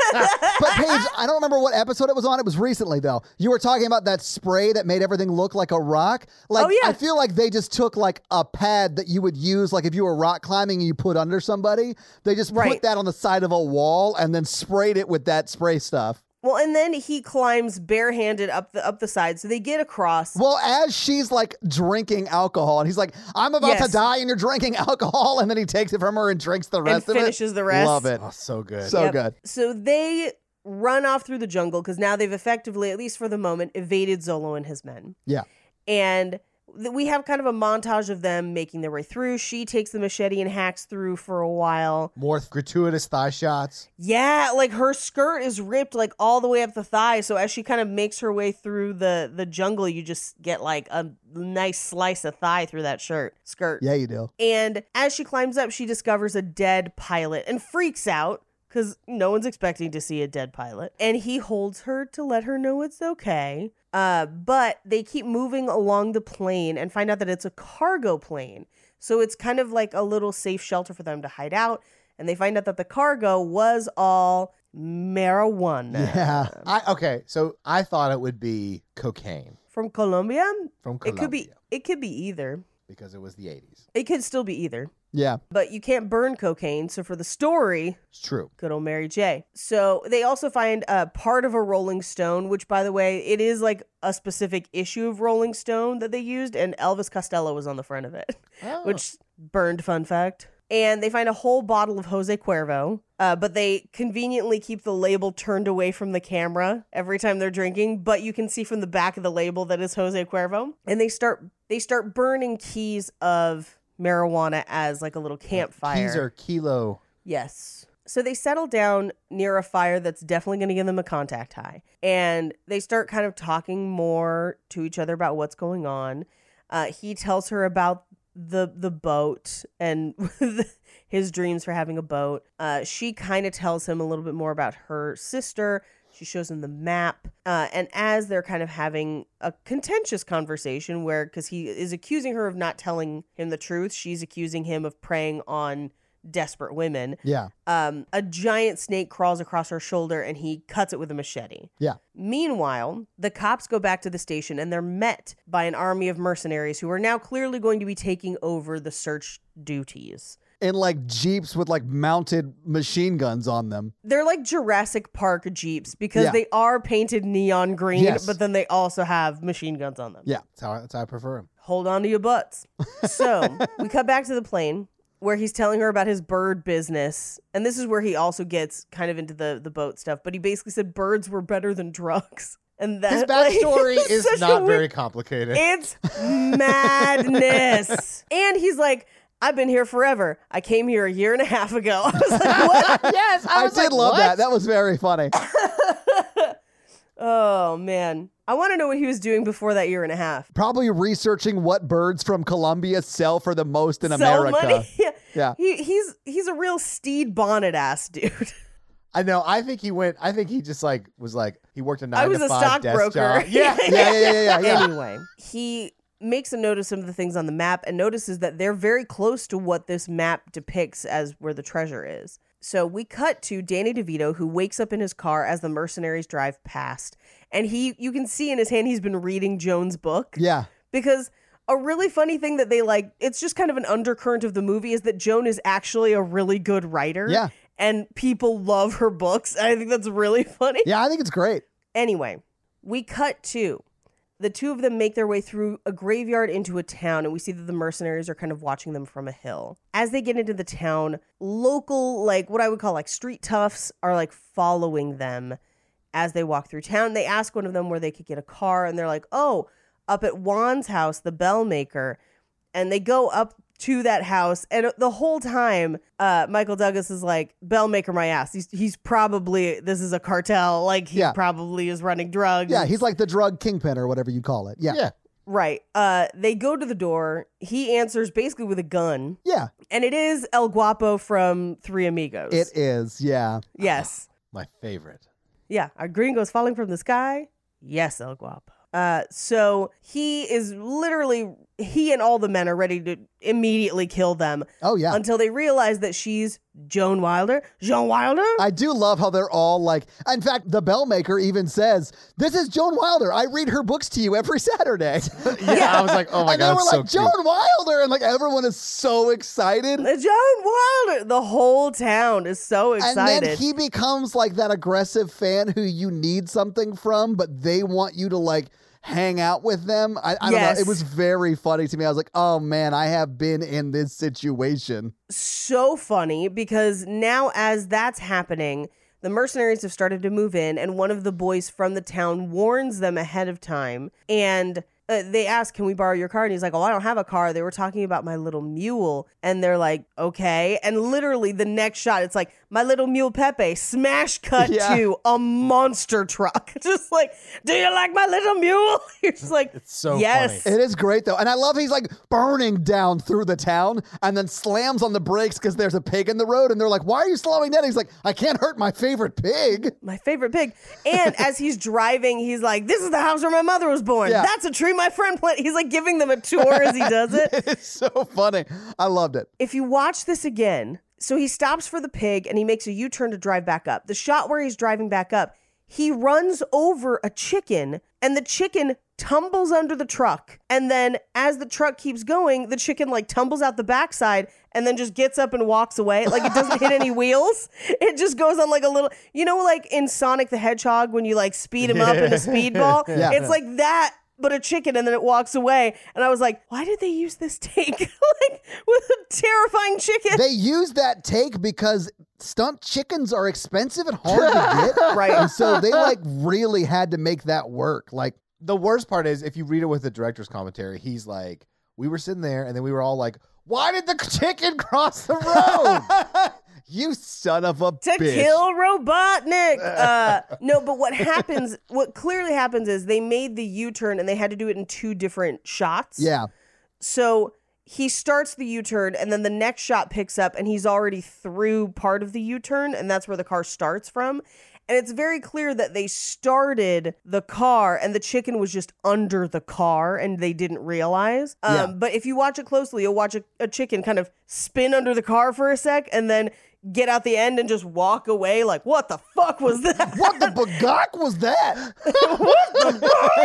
I mean, granted, I have killed a lot of chickens in my life. I mean, un, un, I mean, I don't think you have, but you have eaten a lot of chicken. I have contributed to the. I mean, don't get me wrong. I'm sure you've choked a lot of chicken in your life, but I doubt you killed them yourself. no, I haven't killed any chickens myself, but No. like I have paid for people to kill those chickens and make me. I eat their babies too. Ooh, same. Uh, we go through about a dozen of their babies every two to three days. Actually, they're not babies, and that's an important distinction. Yeah. Anyway, so they peel off, and he's driving them through the jungle, and he's take he's like, "This field is where this happens. Yeah. This is this like." And also, I installed this ramp, and he like ramps them He's like, over I've a had thing. to use this escape w- uh, route many times. right. And he has like a garage door opener that like lifts the ramp, and then they ramp over the like. It's sort of a stream. It's not like a river, river, but it's Right. it's probably bigger than a stream, but whatever. And then he hits the button again, and the ramp raises even more to make like a barricade. So like a little wall. Yeah. Yeah. So they he takes them out to this field, and it turns out to be El Tenedor Diablo, which is the Devil's Fork. the Devil's Fork. Yeah. That's what they were looking for on the map. Just like that biblical story, the fork in the road, Right. right. And everyone knows that Judas took the road less traveled. less by. traveled. Yeah. for thirty silvers. Yeah. And I just want to point this out 30 pieces of silver in roughly 33 or 32 AD would be worth a shitload of money now. Yeah. Yeah. Yeah. Yeah. If you Silver still is had like those. Oh. recession proof too, bro. Like It is. ugh. So now that they know where the stuff is on the map, they decide that they're going to go to the nearest town and she's going to take the bus to Cartagena and give up the map. And it's undetermined whether or not they're going to stick together after that. right. You're generally supposed to wait three days before you call a woman after your first treasure hunt. Oh, is that the rule? I've not seen swingers in a long time, so I, I don't know all the rules. I think those rules are bullshit. I think if you like people, tell them. Uh, oh, yeah. I mean, I've never adhered to the you're supposed to wait a day after a date before you call a woman up. Yeah, you're always supposed to have one guy on a date with you. First off, rude. Secondly, I fucked that up. So they get to the hotel. And I, my favorite thing about this is, you know, all of our comments about the airport were, were like, they really chickened up this airport. The hotel, he's like, hey, do you have rooms with baths in them? And he's like, yeah, of course, all of our rooms have baths in them. I And then know. he's like, do you have a Xerox machine? He's like, Yeah. yeah, of course we do. Like, this is a modern society. I do love how they're called Xerox machines and not just copy machines. Uh, That's because originally Xerox was only one of the only companies that made them. I mean, I'm sure that that is true, but I thought that that was funny. Mm-hmm. I was like, man, this is an old movie. Yeah, it's it's kind of like how people call them KitchenAid mixers, but there are actually many companies that make them. Yeah. But yeah. So uh, she pays him the three seventy five, and he's like, well, "Let me buy you dinner, and I'll get you some new clothes, and you can Yeah. get cleaned up." And supposedly there's a big party here tonight. We're gonna have fun. Yeah. Well, and she goes to call the guy who wants the map and is holding her sister hostage, right? Right. We don't see that call, but she does. Yeah, yeah, yeah. But that's where that's what she's doing while he's getting the room and stuff. Right. Yeah. Ira. Ira's his name. Yeah. I kept thinking of him as Jim Carrey. I can't help it. So she comes out of the shower. He's laid out clothes on the bed. Now he did only get one room. well, yeah, but he went out shopping while she was showering. Then he came in to put the clothes in and then left. I know, but he only reserved one room. He hasn't been paid yet, and that three seventy No, five does not Mikey, include expenses. She paid him before she, She paid him. went to make the phone call. Uh, Yeah, well, yeah, then yeah. she- this is still part of her trip, so she needs to pay. No, that's not what I'm talking about, Mikey. You are missing this entirely. Her point is that he knew already that they'd be sharing Yes. that room. And Paige, Yes. listen, when you know the vibe is there, you roll the dice. Because honestly, she could have gotten her own room. she could have. There ain't no sex like vacation sex. Well, this is also, True though. as I've learned from my repeated trips to Ripped Bodice, this is actually a specific trope called the one bed trope. Hell yeah. Tell me everything about this One bed page. a situation is created in which there is only one bed for which multiple people, at least two, have to s- sleep in and share. Or in many cases where it's like so and so is protecting you and I can't let you sleep alone, like if we're outside, Right. like camping and stuff. it's a way to force people to be in the same like bed together. yeah, Yeah. to be all close and cuddled up. And it, what usually happens, it's like buildup of like they end up in the same bed together and they end up like waking up all snuggled up and then they're like, "Oh, I didn't mean to do that." Until eventually they very much meant to do that. Until Um, penetration. yeah, penetration. Uh, and so this is a very it's it's a movie. this is a movie uh, version of the one bed trope. Yeah. Uh, another very famous one, Terminator. Yeah. Yeah, Terminator's a one bed trope movie as well. And then the morning after they throw dynamite at each other, really cute like. I, it's still one of my favorite because that that dynam- those pipe bombs where he's like, "Be very careful," because it's you know it's explosives.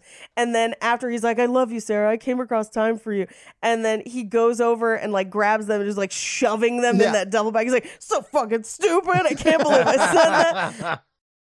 need someone to recut that scene where it like is like an explosion right Explodes. there, and then it's like credits. Credits.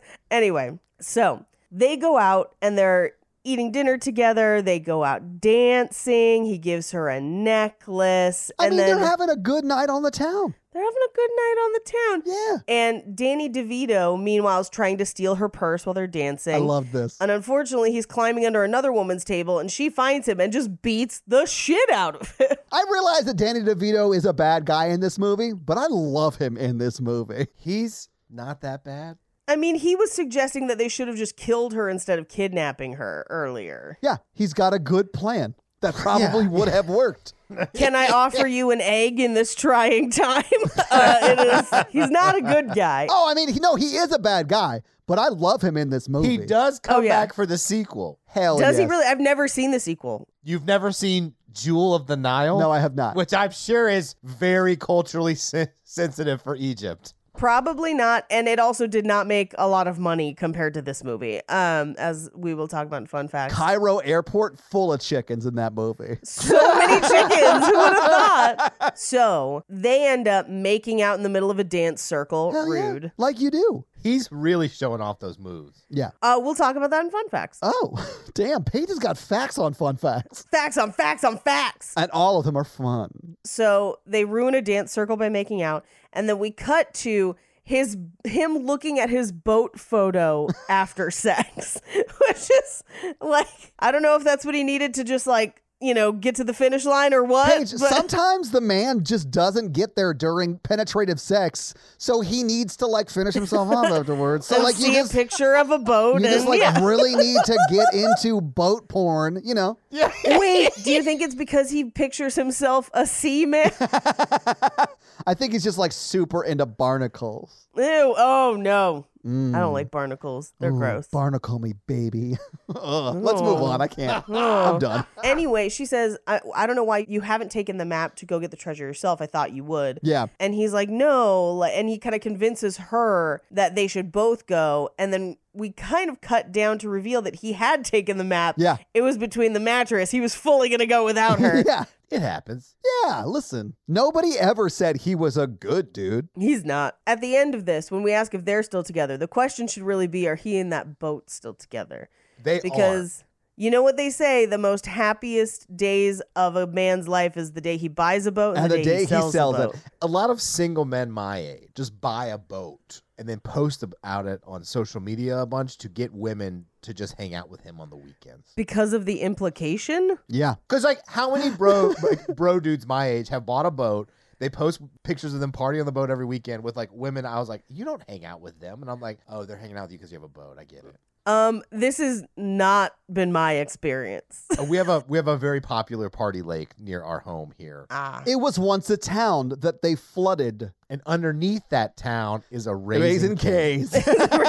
no, no. you got to take a canoe out to the middle of Percy Priest, scuba dive down to the pool under Percy Priest Lake, Get dig the under the, cassette pool. tape in the tackle box at the bottom of the pool. Anyway, so the mercenaries show up in, in the town square. They hear them coming, so they sneak out the window and they steal a car. It happens to be Danny DeVito's car. Yes. But they drive out to the field where they were before. They follow the the markers on the map, and then they have to fold the map to know that it's a waterfall. And then they're kind of like solving riddles with the map. They don't really focus as much on Yeah. the map and the riddles. That's more of like an Indiana Jones Yeah, kind of it's thing. like off screen. They're like, thank God we figured that out. And I was like, did I miss a part? yeah, there's no like the penitent man goes behind the waterfall. Like it's just them being like, guess that's it. They, I mean, honestly, the finding of the stone that is romancing is the easiest thing they do in this movie. Oh yeah. Well, and so they dig it up in this little stalactite pool and then they like unwrap it and it is it's in like an Easter bunny statue that is very modern, which I found very funny cuz I she did was like too. it's a priceless statue and I'm like, is it though? That looks very precious moments. And so they smash the statue and the stone is inside it. Yes. So as soon as they start to kind of make their way back, who is there except Danny DeVito, who is like, I'm gonna take that stone from you. And so they're kind of chasing and grabbing the stone back from each other when the mercenaries arrive. Yes. I do love when they get out of the cave, they're like running away from, or Danny DeVito starts running away from them. They get in the car and then like run him down in their car. And like Michael Douglas He jumps out while the jumps- car is moving, Yes, jumps grabs out the of a stone and moving jumps car. back into a moving car. Yeah. crazy. Uh, and before that, I do like what Danny DeVito says. DeVito says where he's like, "At least I'm honest and I'm trying to steal it. I'm not trying to romance it from out from under her." Yeah. When and you're kind of like, "Ooh." Ooh, he romanced the name of the movie. yeah. Anyway. I do also love that when the mercenaries on horses show up, he's like, the Mountie! he does yell the Mounties. And as Michael Douglas and Kathleen Turner are driving away, you see both the jeeped mercenaries and the Mounties like not collide, Just but like Form circling. up. Yeah, and they're like circling Danny DeVito. yes. Uh, which explains why he couldn't com- com- why he couldn't communicate to Ira that they already had the stone. Yeah. That the map is useless. So they're driving, they're being followed by mercenaries. She like pops a wheelie into the rapids and then is trying to steer the rapids. And I like So I'm funny. sitting there thinking, I'm like, why is she steering? And then he says, Why are you steering? And I was like, Thank God. Because like if nobody said anything, I was gonna be like, Are we supposed to believe? but Paige, only in an 80s movie will you take a Volkswagen Beetle off of a waterfall. and then jump midair. Now, here's the thing that waterfall l- doesn't look that high. Like, I think you could survive the jump itself. Probably. My worry for this would be that you would survive the jump and then the car would land on top of you. Yeah. Yeah. Yeah. So it's still dangerous, maybe. I don't know. Anyway, they survive, uh, but they end up on opposite sides of the river, and he ends up with the stone, she ends up with the map. And he's like, perfect, I'll meet you at the hotel.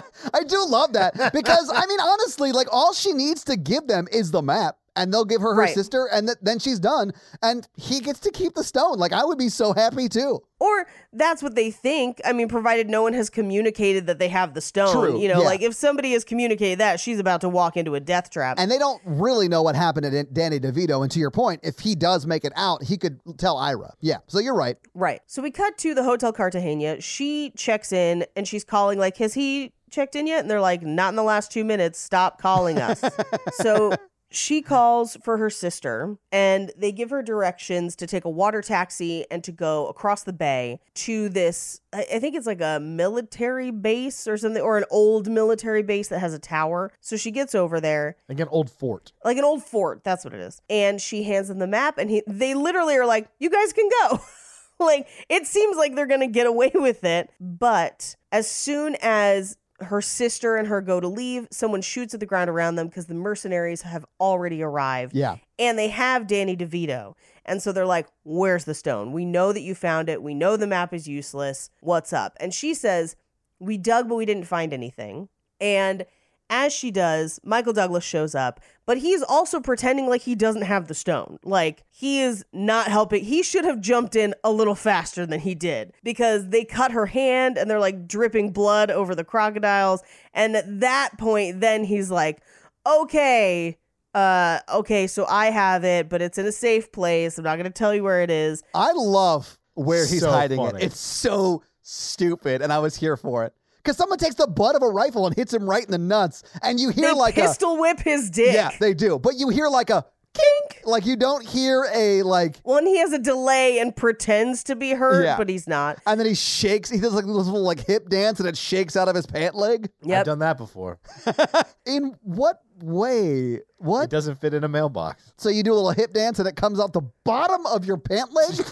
I did hear a story one time of somebody accidentally pooping their pants, but it was like like a whole poop, not a squishy poop, and they shook it down their leg. And I was like, this is a terrifying story. Well, I mean, if that happens, that's the worst case scenario, right? But like, what else can you do? That did happen in an episode of Workaholics as well. So it lands on his foot. He says, choke on it, and he kicks it over the gator pond. And Zola reaches out to catch it, and a gator takes his fucking hand. It is awesome. Yeah. So this is a Happy Gilmore It- prequel. Well, it's like every other movie that across our multiple podcasts that we have done, including alligators, where someone loses a limb and immediately we have tourniquets because he Yes. also tourniquets his arm. Fuck. Remember the crawl episode of horror It version has like page? five tourniquets. Yeah, so many tourniquets in that damn movie. there's a lot. Uh, so everyone kind of scatters at that point. Uh, he's got an AK, so he's shooting everybody. Joan and her sister run off. That gator runs off and is trying to like slowly escape gator style. And I do think it's funny that like he's running after the gator, but you see the same shot of the gator kind of going around that curve of that building. Yeah. Because I bet you can't like train a gator to go fast on command, or at least not in like a specific direction. I don't know. I could be wrong, but I'm not an animal trainer, so I don't know. But yeah, I mean, Gator gonna do what Gator wants to do. Gator, Gator is a living dinosaur. Yeah, So I mean, like, I, I think these are actual crocodiles. I but whatever. I mean, they're still yeah, in the same ballpark of gonna murder you. murder lizard. Yeah. murder lizard gonna do what murder lizard gonna do, and so what I love about crocodiles and alligators is like, unlike snakes or spiders, they generally just don't sneak up on you. they do sometimes though. They can be sneaky and they can actually run pretty fast, which is terrifying. But Yeah, Yeah. But, but I mean, you you know where they live, But for generally. short bursts of time. yeah, yeah. yeah. And from what I understand, if you're on a f- if like you're having a foot race for your life against an alligator or a crocodile, you're not supposed to run in a straight line. You're supposed to like serpentine because they can't turn as fast as they can run straight forward. I think I've heard that. That might be a myth. it might be. I honestly don't know. You guys should Google that. Actually, you know what, guys? Don't Google it. Literally risk your lives on some shit I think I heard once. Why do people zigzag when running from crocodiles? Uh, they conflate crocodiles and alligators. Uh, well, yeah, we just did. Uh, but it applies to both. okay. H- head in a straight line. The myth about moving in a zigzag motion is just that a myth. They can move it up to 10 miles per hour. So just take off running because they can run very, very fast, but not for a long time. So you as a human can probably run at the same speed for longer and outrun them. Still, don't get close to gators. yeah, honestly, just stay away from gators, you idiots. Anyway, so Ira and his men take off on the boat with what men they have left. They're basically like cutting their losses, we're leaving. And they leave Ralph behind. Meanwhile, Joan and her sister are trying to escape, but Zolo blocks their path. And so he's kind of ganging up on them. Yeah. And she has a knife. She stole it when his hand got cut off. And she tries to throw it like the girl in the beginning of the movie in her book. And he just immediately blocks it with a piece of wood. Which I love this shot because it's so clearly shot in reverse, yes. where the knife is stuck in there and they yank it out with like a fishing line or something, and then he moves the log down. Yes. But it honestly, it works. It's magical. It works. It's magical. Her sister faints. Yeah. Uh, and he comes after her with the knife, and she calls for Jack, who's down below trying to get the crocodile so he can get the stone back. I did love that for like five minutes, he is like yanking a crocodile tail as it tries to Yes. like just go about its fucking croc life and just like swim away. And he's just like wrestling a tail. It was so funny. Hashtag croc life. You know what I want to see? A crocodile wearing crocs. Okay, I walked into a location. I'm not going to name names or places or anything like that. And there's a security guard. I looked down at the security guard, who's supposed to be like in charge of our safety, I guess. Yeah. And he's wearing Crocs. I would immediately rob that store.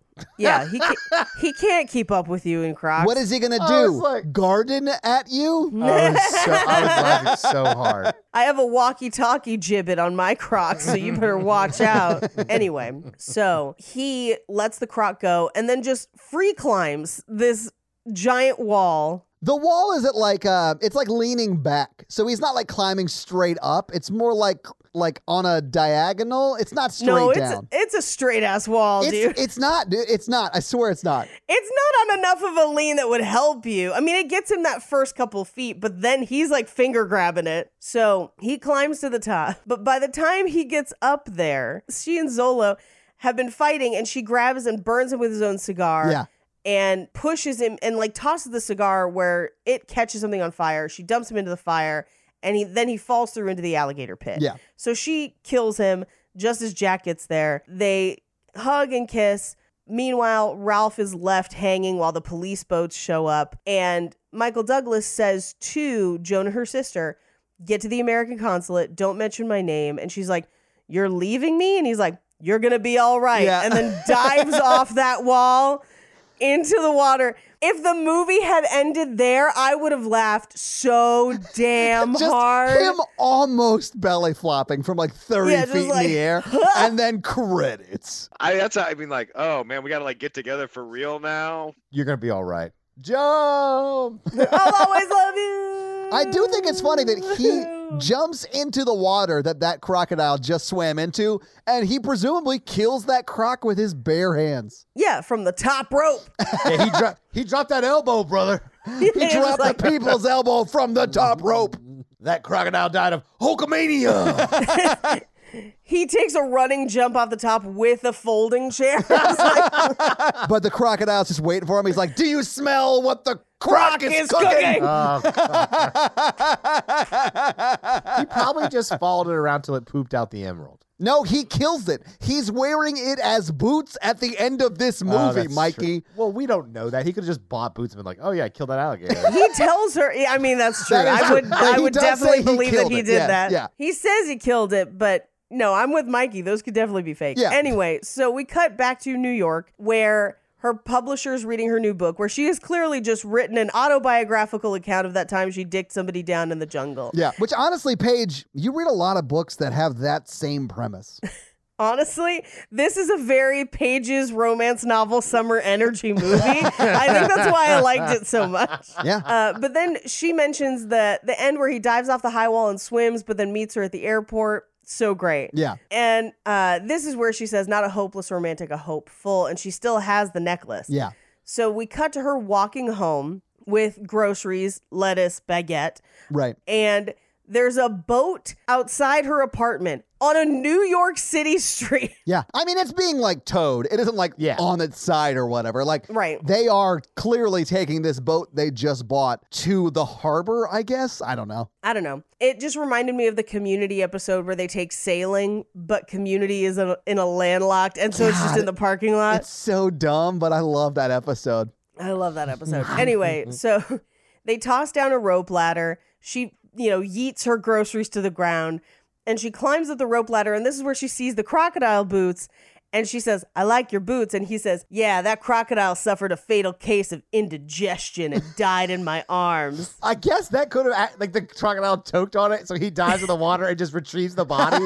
yeah. What would have been really funny though is if he's just like, he says that whole thing and he's like, the boots are unrelated, but I bought them because they reminded me of him. like, it's not the same crocodile at all. he was my best friend. Anyway, he says, uh, it died in my arms. And she says, well, if you're going to die, there's nowhere I'd rather die. And I'm like, hey, girl, uh, that's a crazy thing to say. He- yeah, that was a line. I was like, "We're not gonna pull a notebook." Yeah.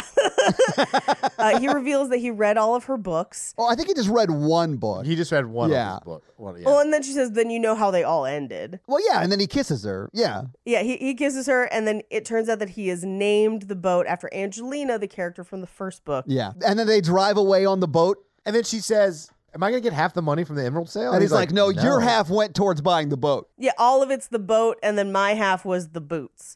So. And that's the movie. So, having seen the movie, having talked about the movie, how did you guys feel about romancing the stone? It's a classic. classic. I enjoyed it immensely. I had a good time today. Yeah, I honestly would love someone to reboot this franchise. That that Lost City is pretty similar, but a little goofier. I want to recast everyone except for Danny DeVito. But Okay. I want Danny DeVito as Goblo Gabilgian from It's Always Oh, Sunny. yeah. Go, oh, or Oingo Goblogian. Yeah, Oingo Goblogian. Yeah. Okay, if you were recasting everyone but Danny DeVito, who are who are your two leads modern day? I know what the studio would do, and I hate Yes. it already. Because you know it would be Chris Pratt. Yes. Yeah, I know. I hate that too. I was actually thinking Chris Pratt would be the guy they would pick. I'd rather go with Pine. If we're picking a Chris, Ooh, I Chris like Pine Pine. would- Chris Pine is energy. good. and I, I mean, I feel like he's a little bit older, and you want someone a little bit older in that role. Um, and I honestly, uh, what's who was the girl in Fresh? oh, Lucy. No, not Lucy. Daisy something, right? Daisy. Des- Daisy Edgar Jones. Yeah, Um, I I would think like she's a her as the little- no- novelist. I think she's a little young for She it. probably is. You're right. okay, outside pick. Alan, or is his name Alan Richardson, the guy from uh, Reacher? Oh shit, As- Oh, he yeah. would be good. Yeah, He, he he brings some good like outdoor energy. dude, yeah. Blue, he was awesome in Blue Mountain State. He can do anything. Yeah, Yeah. And then for her, I want more of I want a little more sass to it. I want like an Emma Stone, maybe. Oh, Yeah. yes, Paige. Stone would be good. Hell yeah. Mhm. Or, okay, real outside the box. She's a romance novelist. Make it 80 Bryant. Does she act? Okay. Yeah, dude, she had her whole, her own TV show for 3 seasons. What show? Shrill. Okay. She like won awards for it and shit. I don't know. Ooh, speaking of people who won awards for writing their own TV shows, who was the girl who did um, Fleabag? Oh, Phoebe Waller-Bridge. I would love it if she wrote it and was in it. she would. I, my thing with 80 Bryant is go with a chubby girl hopeless romantic. Oh, I don't know who that is. That's why I was wondering. I, I don't. Oh, okay. She was from Saturday Night Live. If Saturday Night Live, it's the reason I will never get cast on Saturday Night Live because they already have one of me. Like, buy into the trope of hopeless romantic who can never find anyone, make it a chubby girl, and put her on this grand adventure with like pinnacle shoulder hotness. Like, I am here for that. That'd be a fun ass movie. I mean, I'd watch it, but again, Danny DeVito playing Ralph. I need Danny oh, of DeVito course. to yeah, reprise no, Ralph. That can't change. and no one explains why he's like 40 years older than he should be. no. I like this movie. I also like that tropes were like picking out the tropes that we usually make fun of for more r- modern movies. We're back in eight- in the eighties, and I was like, how far back does this go? I honestly really dug this movie. I'm sad I didn't watch it until today. Uh, I feel like I've been missing out on many years of enjoying Romancing the Stone. So uh, I will definitely watch this again. Really dug it. I think they're still together because there's a sequel, but I don't know that answer after the sequel. I mean, they definitely are still together because there is a sequel that comes out the next year, which usually s- means it's not going to be a very good movie because they rushed it. I will tell you uh, what happens in the proposed third installment. Heck yeah. Uh, so yes, they do stay together through the sequel at least, and into what they pitched for the third one. I love it. So there's that. Somebody better lock down Chris Pine for a three picture romancing deal. I I love Chris Pine for this. Chris Pine would be great, but I also you know get some shoulders in there, get Richardson in there. I mean, he would be great too. You're right. Do you want to hit us with some fun facts? yes, Well, here it is with your five facts. jungle Fun facts. Uh, so the phrase "romancing the stone" is actually jeweler's jargon. So it usually means uh, it's part of the process of setting a stone. So it's where you prep the actual gem for use in jewelry. Okay. Um, it has over the years taken on colloquial meanings like masturbation or uh, often referred to s- romancing someone who's not romancing you back, if that makes sense. Um, Okay. But in this movie, there's a literal stone. So, you know, this, as I mentioned, was supposed to have a third movie in the franchise, and it would have been called The Crimson Eagle. Romancing the Stone, The Okay. Crimson Eagle. Okay. Um, or I guess it would just be called the Crimson Eagle because it's Romancing the Stone, Jewel of the Nile, then Crimson Eagle. Uh, in the third one, they are still together and they were supposed to take their two teenage kids to Thailand, where they would find themselves blackmailed as a family into stealing a precious statue. However, after Jewel of the Nile's poor box office reception, they canceled the third film. Oh, that makes me sad. yeah, it makes me sad too. But honestly, I, let's reboot this franchise. I'm here for it. Yeah. So the movie, as you know, was set in Colombia, but it was actually filmed in Mexico. Some of it was also filmed in Utah, the cowboy stuff at the beginning. Yeah. So early cuts of this movie were somehow so bad that it gets Robert Zemeckis fired from the job he had set up after this movie, which was to direct the movie. Do you want to guess? Back to the Future? No. Okay. That's what happens after this is a hit. Okay. So th- it has not come out yet. Okay. He has another job lined up. The initial screenings go so badly that he gets fired from his job that he had lined up. Any guesses on the movie? What year? Uh, this is 1984. This came out in 84, yeah. Empire Strikes Back. No, no. He, remember, he's a new director. This is one of his I'm first just movies. messing. Uh, it was Cocoon. Oh, no shit. Okay. Ooh. So he got Back to the Future because this movie did so well, didn't he?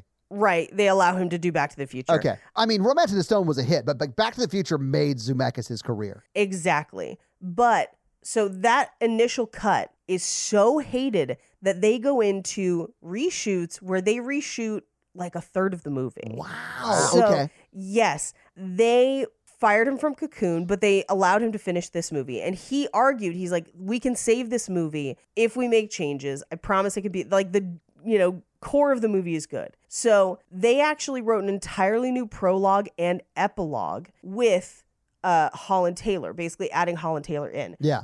originally in the first cut of the movie her publisher was male and they thought that they didn't have a very friendly relationship so it felt like joan had no friends so putting holland taylor's character in she now has a friend to talk to and can talk Yeah. about kind of her dating woes because all of the talk of her being a hopeless romantic was not in the original cut Okay. so that's all added in later. Then uh, they added all of the scenes in her apartment and refilmed the scene in the crashed plane where they learn about each other while they're, you know, basically uh, getting a contact high from the marijuana. yeah. But they filmed it five months later. So Michael Douglas had actually put on a fair amount of weight for the next project he was doing. So you can actually see that he looks very different in those scenes versus others. And her hair was so different. That's why they usually pull it back in that scene. Nice. Okay. Yeah. There's additionally a change. One of the last changes made uh, was by a screenwriter named Treva Silverman, and she's uncredited, but she was the one who rewrote the opening scene so that Joan had a cat. Because one of the things that the audience had commented on when she lived alone is that it, they just were sad for her. Yeah. They, they couldn't connect with her. But her having a cat seemed like she did enjoy her life. She does enjoy being, you know, this kind of writer, having her own life, even though it's a little odd, but getting out of her comfort zone is still good for her, Yeah. if that makes sense. So those are some of the changes. Now, Michael Douglas had been involved from script stage. And one of the things that essentially got him to take on the role and actually be in the movie was that he would get to use his rock climbing skills because apparently he's been rock climbing since he was a teenager and he and his dad would rock climb on the set of Spartacus What? in 1960 Awesome. uh, which was filmed largely in Death Valley, so they would actually rock climb. But that meant that they had to build fake rocks for him to climb throughout this movie. Now, as I mentioned, Michael Michael Douglas was not the first choice for the movie. That's so wild because he was involved like way before they even got to the who should be in this phase. I think as a producer, maybe because he had already been in a handful of movies and stuff at this time. Oh yeah, I mean he was a huge actor in the like 80s. yeah, yeah, yeah, yeah. So their first choice was Christopher Reeve. Oh shit. I don't think that would have been a good choice. Me like I either. love Christopher Superman? Reeve. Superman, their next choice, Sylvester Stallone, which would basically just be Rambo with a love story. I know. And honestly, I don't hate that idea. Yeah. I don't hate See, it. here's the thing. I, I hate it for it being a good movie because I think what we have right now is a pretty good movie. Yeah, this and is I a think good with movie. Sylvester Stallone, it becomes like a JCVD movie. Like Yeah. it's it's not a great movie with Sylvester Stallone. It becomes a different kind of great movie. It's like so Yeah. so bad it's great. right. Yeah. Then they went to Clint Eastwood, which I think is a terrible choice. Yeah, I think Clint Eastwood's always a terrible choice. I just he he has no warmth to him for me, and you need some warmth in that role.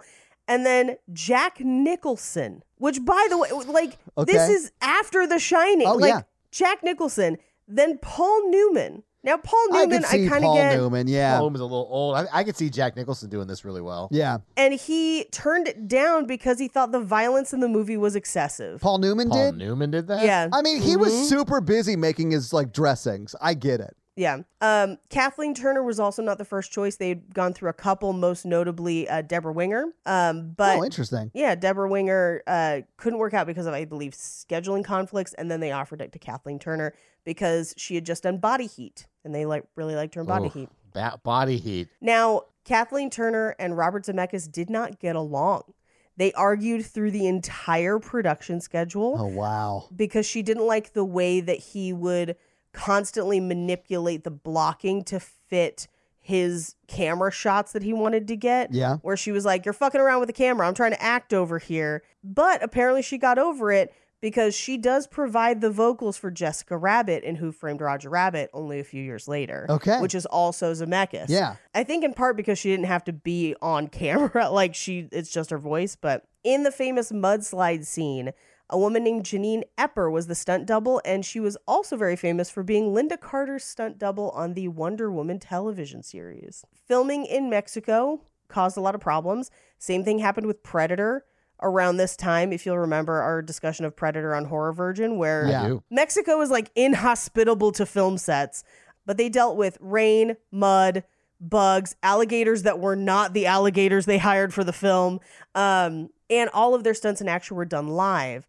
Unfortunately, after one of the sequences involving an alligator, the gator got free and swam away, and the trainers had to track it down, but it attacked a trainer Oh no. and took and took the trainer's hand and spun and took him under the water. What? The crew managed to basically rescue the man and his hand, which was not completely severed.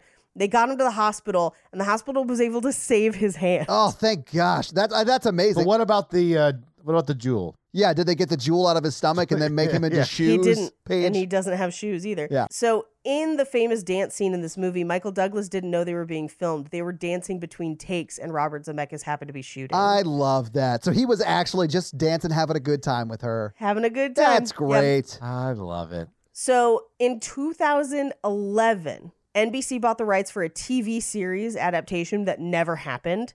Um, but around the same time, 20th Century Fox, who still owned the rights, wanted to reboot this. Do you want to guess who they cast? Oh, what's what year? What year? Uh, this is early 2000s. This is like 2005. Tom Cruise. No, Dean Kane, too old. Both of those are too old. Andrew Garfield, Too old still. Shia LaBeouf. Way What? Uh, too young. In the year two thousand? Andrew, uh, what the what the fuck is his name? Who played Spider Man? Andrew Garfield. Toby Toby Maguire? Tobey no. Maguire. Oh, No, too young also. I don't know, Paige. Just tell us. Yeah, It was Gerard Butler and Katherine Heigl. that which would have sounds also been awful. So that dumb. sounds terrible. Uh, and those are your fun facts. Well, thank you for those fun facts, Paige. Let's talk some box office. So, what do you think the production budget was for Romancing the Stone in 1984? I'm gonna go fifteen. I'm actually going to go 20. Okay, so you're both a little bit high. It was $10 million. And if you adjust that for inflation, that works out to be $28.1 million today. So a pretty decent sized budget, but for all the locations they're at, I feel like they made good use of that money. Yeah. This movie came out on March 30th, 1984, and was number four in the theater the week it came out. It was beat by the number one movie that week, Police Academy. The number two movie was a movie that I'm sure all of us will know. It's called Graystroke, The Legend of Tarzan, Lord of the Apes. And then number three, a movie we've done before on this podcast, Splash. Number four was obviously Yeah. Romantic. Romancing the Stone. And number five was one of my favorite movies that Kevin Bacon jizzes confetti at the end of, and that is Footloose. Footloose. They played that at the wedding I was at this weekend. Love that movie. Okay, so what do you think Romancing the Stone made in its first weekend in theaters? It was second. Nope, it was four. Oh, number four. Yeah. Number four. I'm going to say 2 million. All right, Mikey, what do you think? Six. Mikey, you're way closer. It was $5.1 million. Now, for its first nine weeks in the theaters, it was in the top five somewhere. This movie premiered at number four, and then immediately the next three weeks, so its second through fourth weeks, were number three at the box office. Its fifth week out, it was number two at the box office.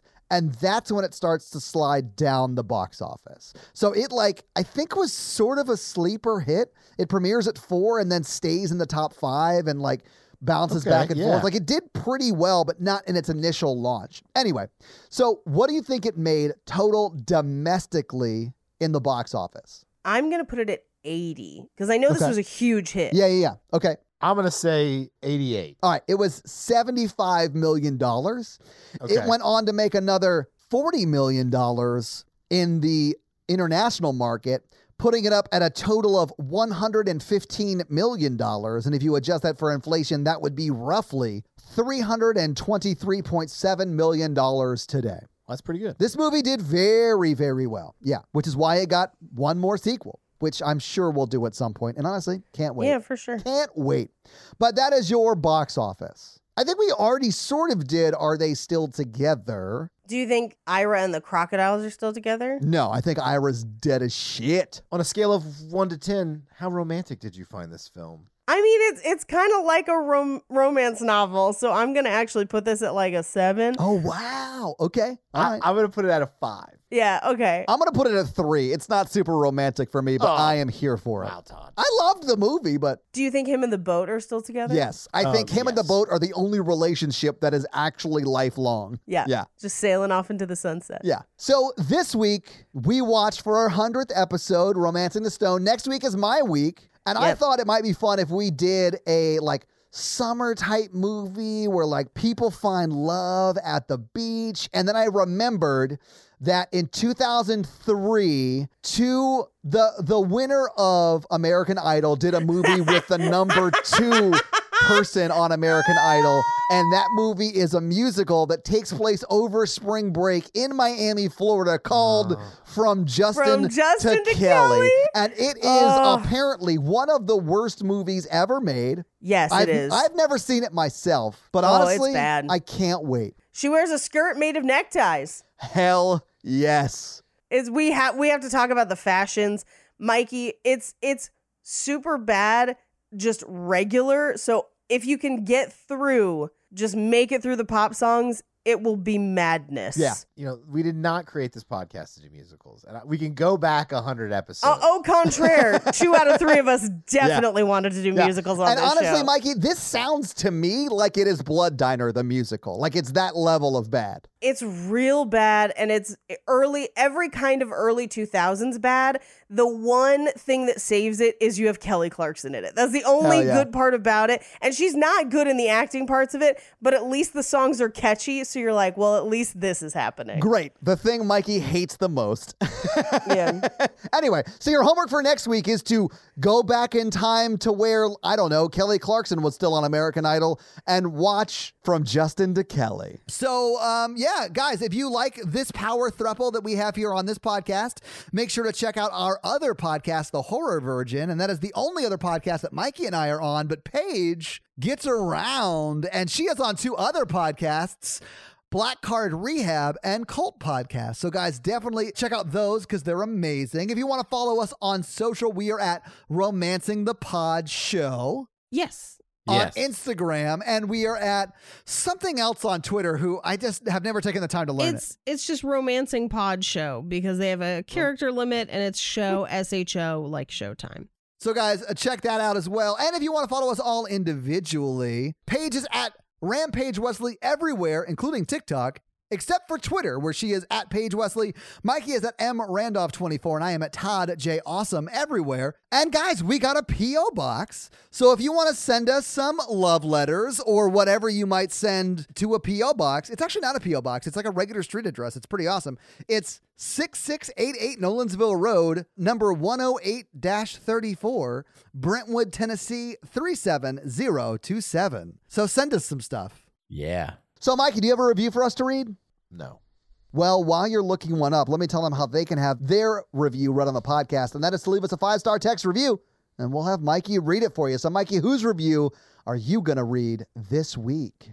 Uh, I uh, CK mm, CK Snide Okay, well, what does CK Snide have to say? stopped a fight between me and dot dot dot dot dot dot dot dot dot. dot, It dot, says, Stopped a fight between me and my partner. dot. okay. Yeah. Well, there you go. Yeah. I am obsessed, all caps, with Paige, Aw. Todd, and Mikey. Yay, we all made the cut. Nice. I Yay. listened and re listened to all of the episodes of Romancing the Pod and recently Wow. introduced my partner to the show. Aw. We've been traveling quite a bit and love putting on the pod on the road. Well, thank you so much for introducing it to other people. We appreciate that. Word of mouth is the best advertising. We got into a small tiff last week. Oh, no. For some map mishaps, and we're not speaking. So I put on the Remember Me. Oh, episode. God, God. Oh no. It only took 30 minutes for us to start scream laughing, and the fact that I accidentally added 40 minutes to our already eight Oh. hour drive was forgotten. Oh no. So thanks. Oh no. This group of people could talk about rocks for six hours, and I would listen. Five stars. Well, CK Snide, thank you so much for that awesome five star review, and I'm so glad that we could help you and your partner with that, um, you know, touch of roughness on your road trip. Ooh, touch of roughness. Uh, that's going to be it for us, you guys. I'm Paige, I'm Mikey. And I'm Todd. and you complete us. To completion. Uh, Can I put my hand in your crock? Oh, What? Oh no. What part of the woman is the crock? Look at that snapper! No, no, Mikey, no. Bye. Romancing the Stone Nerds. la la la la.